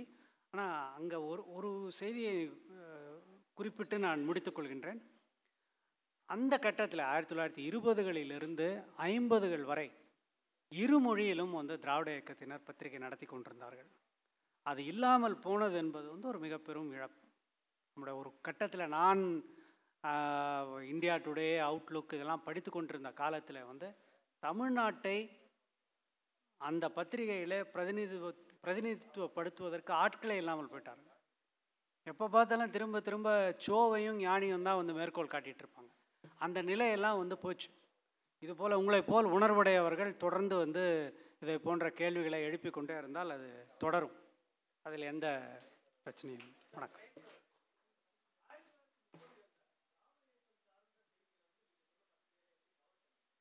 ஆ சரி நான் ஒன்றே ஒன்று மாத்திரம் சொல்லுவேன். மணிக்கொடியில் வந்து சுயமரியாதை இயக்க தொண்டர்களை வந்து காளிகள் அப்படின்னு தான் எழுதுனாங்க.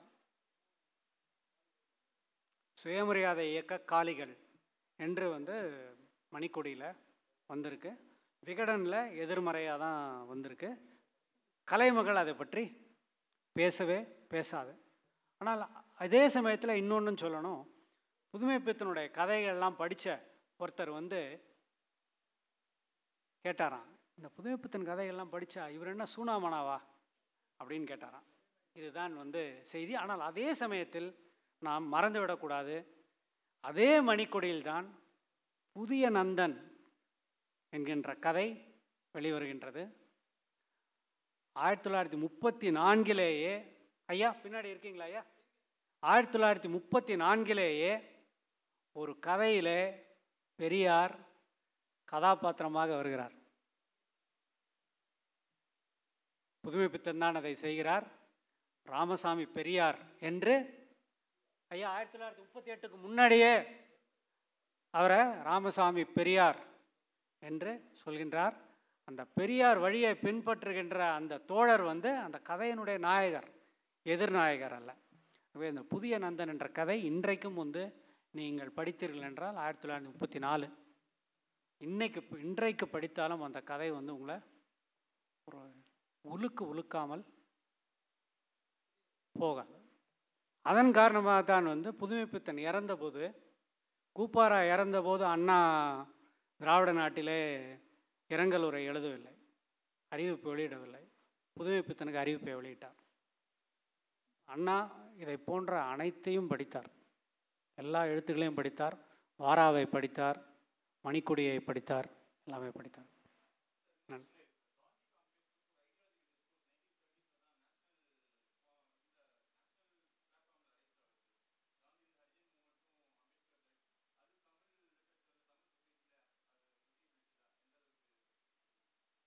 சரி இது ஒரு தனி களம் நான்கு வரியில் சொல்ல வேண்டுமென்றால் காந்தியினுடைய நிலைப்பாட்டை வந்து இந்த இந்த பத்திரிகைகள்லாம் காந்தியோட நிலைப்பாட்டை தான் எடுக்கிறாங்க.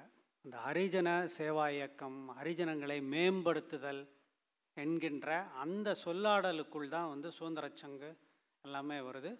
அம்பேத்கரை பற்றிய மிக எதிர்மறையான பார்வை தான் இருக்குது அது ஆயிரத்தி தொள்ளாயிரத்தி நாற்பதுகள் வரைக்கும் தொடருது. நீங்கள் பார்த்தீங்கன்னா ராஜாஜி வந்து கல அம்பேத்கரை பற்றி கல்கியில் எழுதியதோ கல்கியில் வந்த அம்பேத்கரை பற்றிய கருத்து படங்கள்லாம் இருக்கு இல்லையா?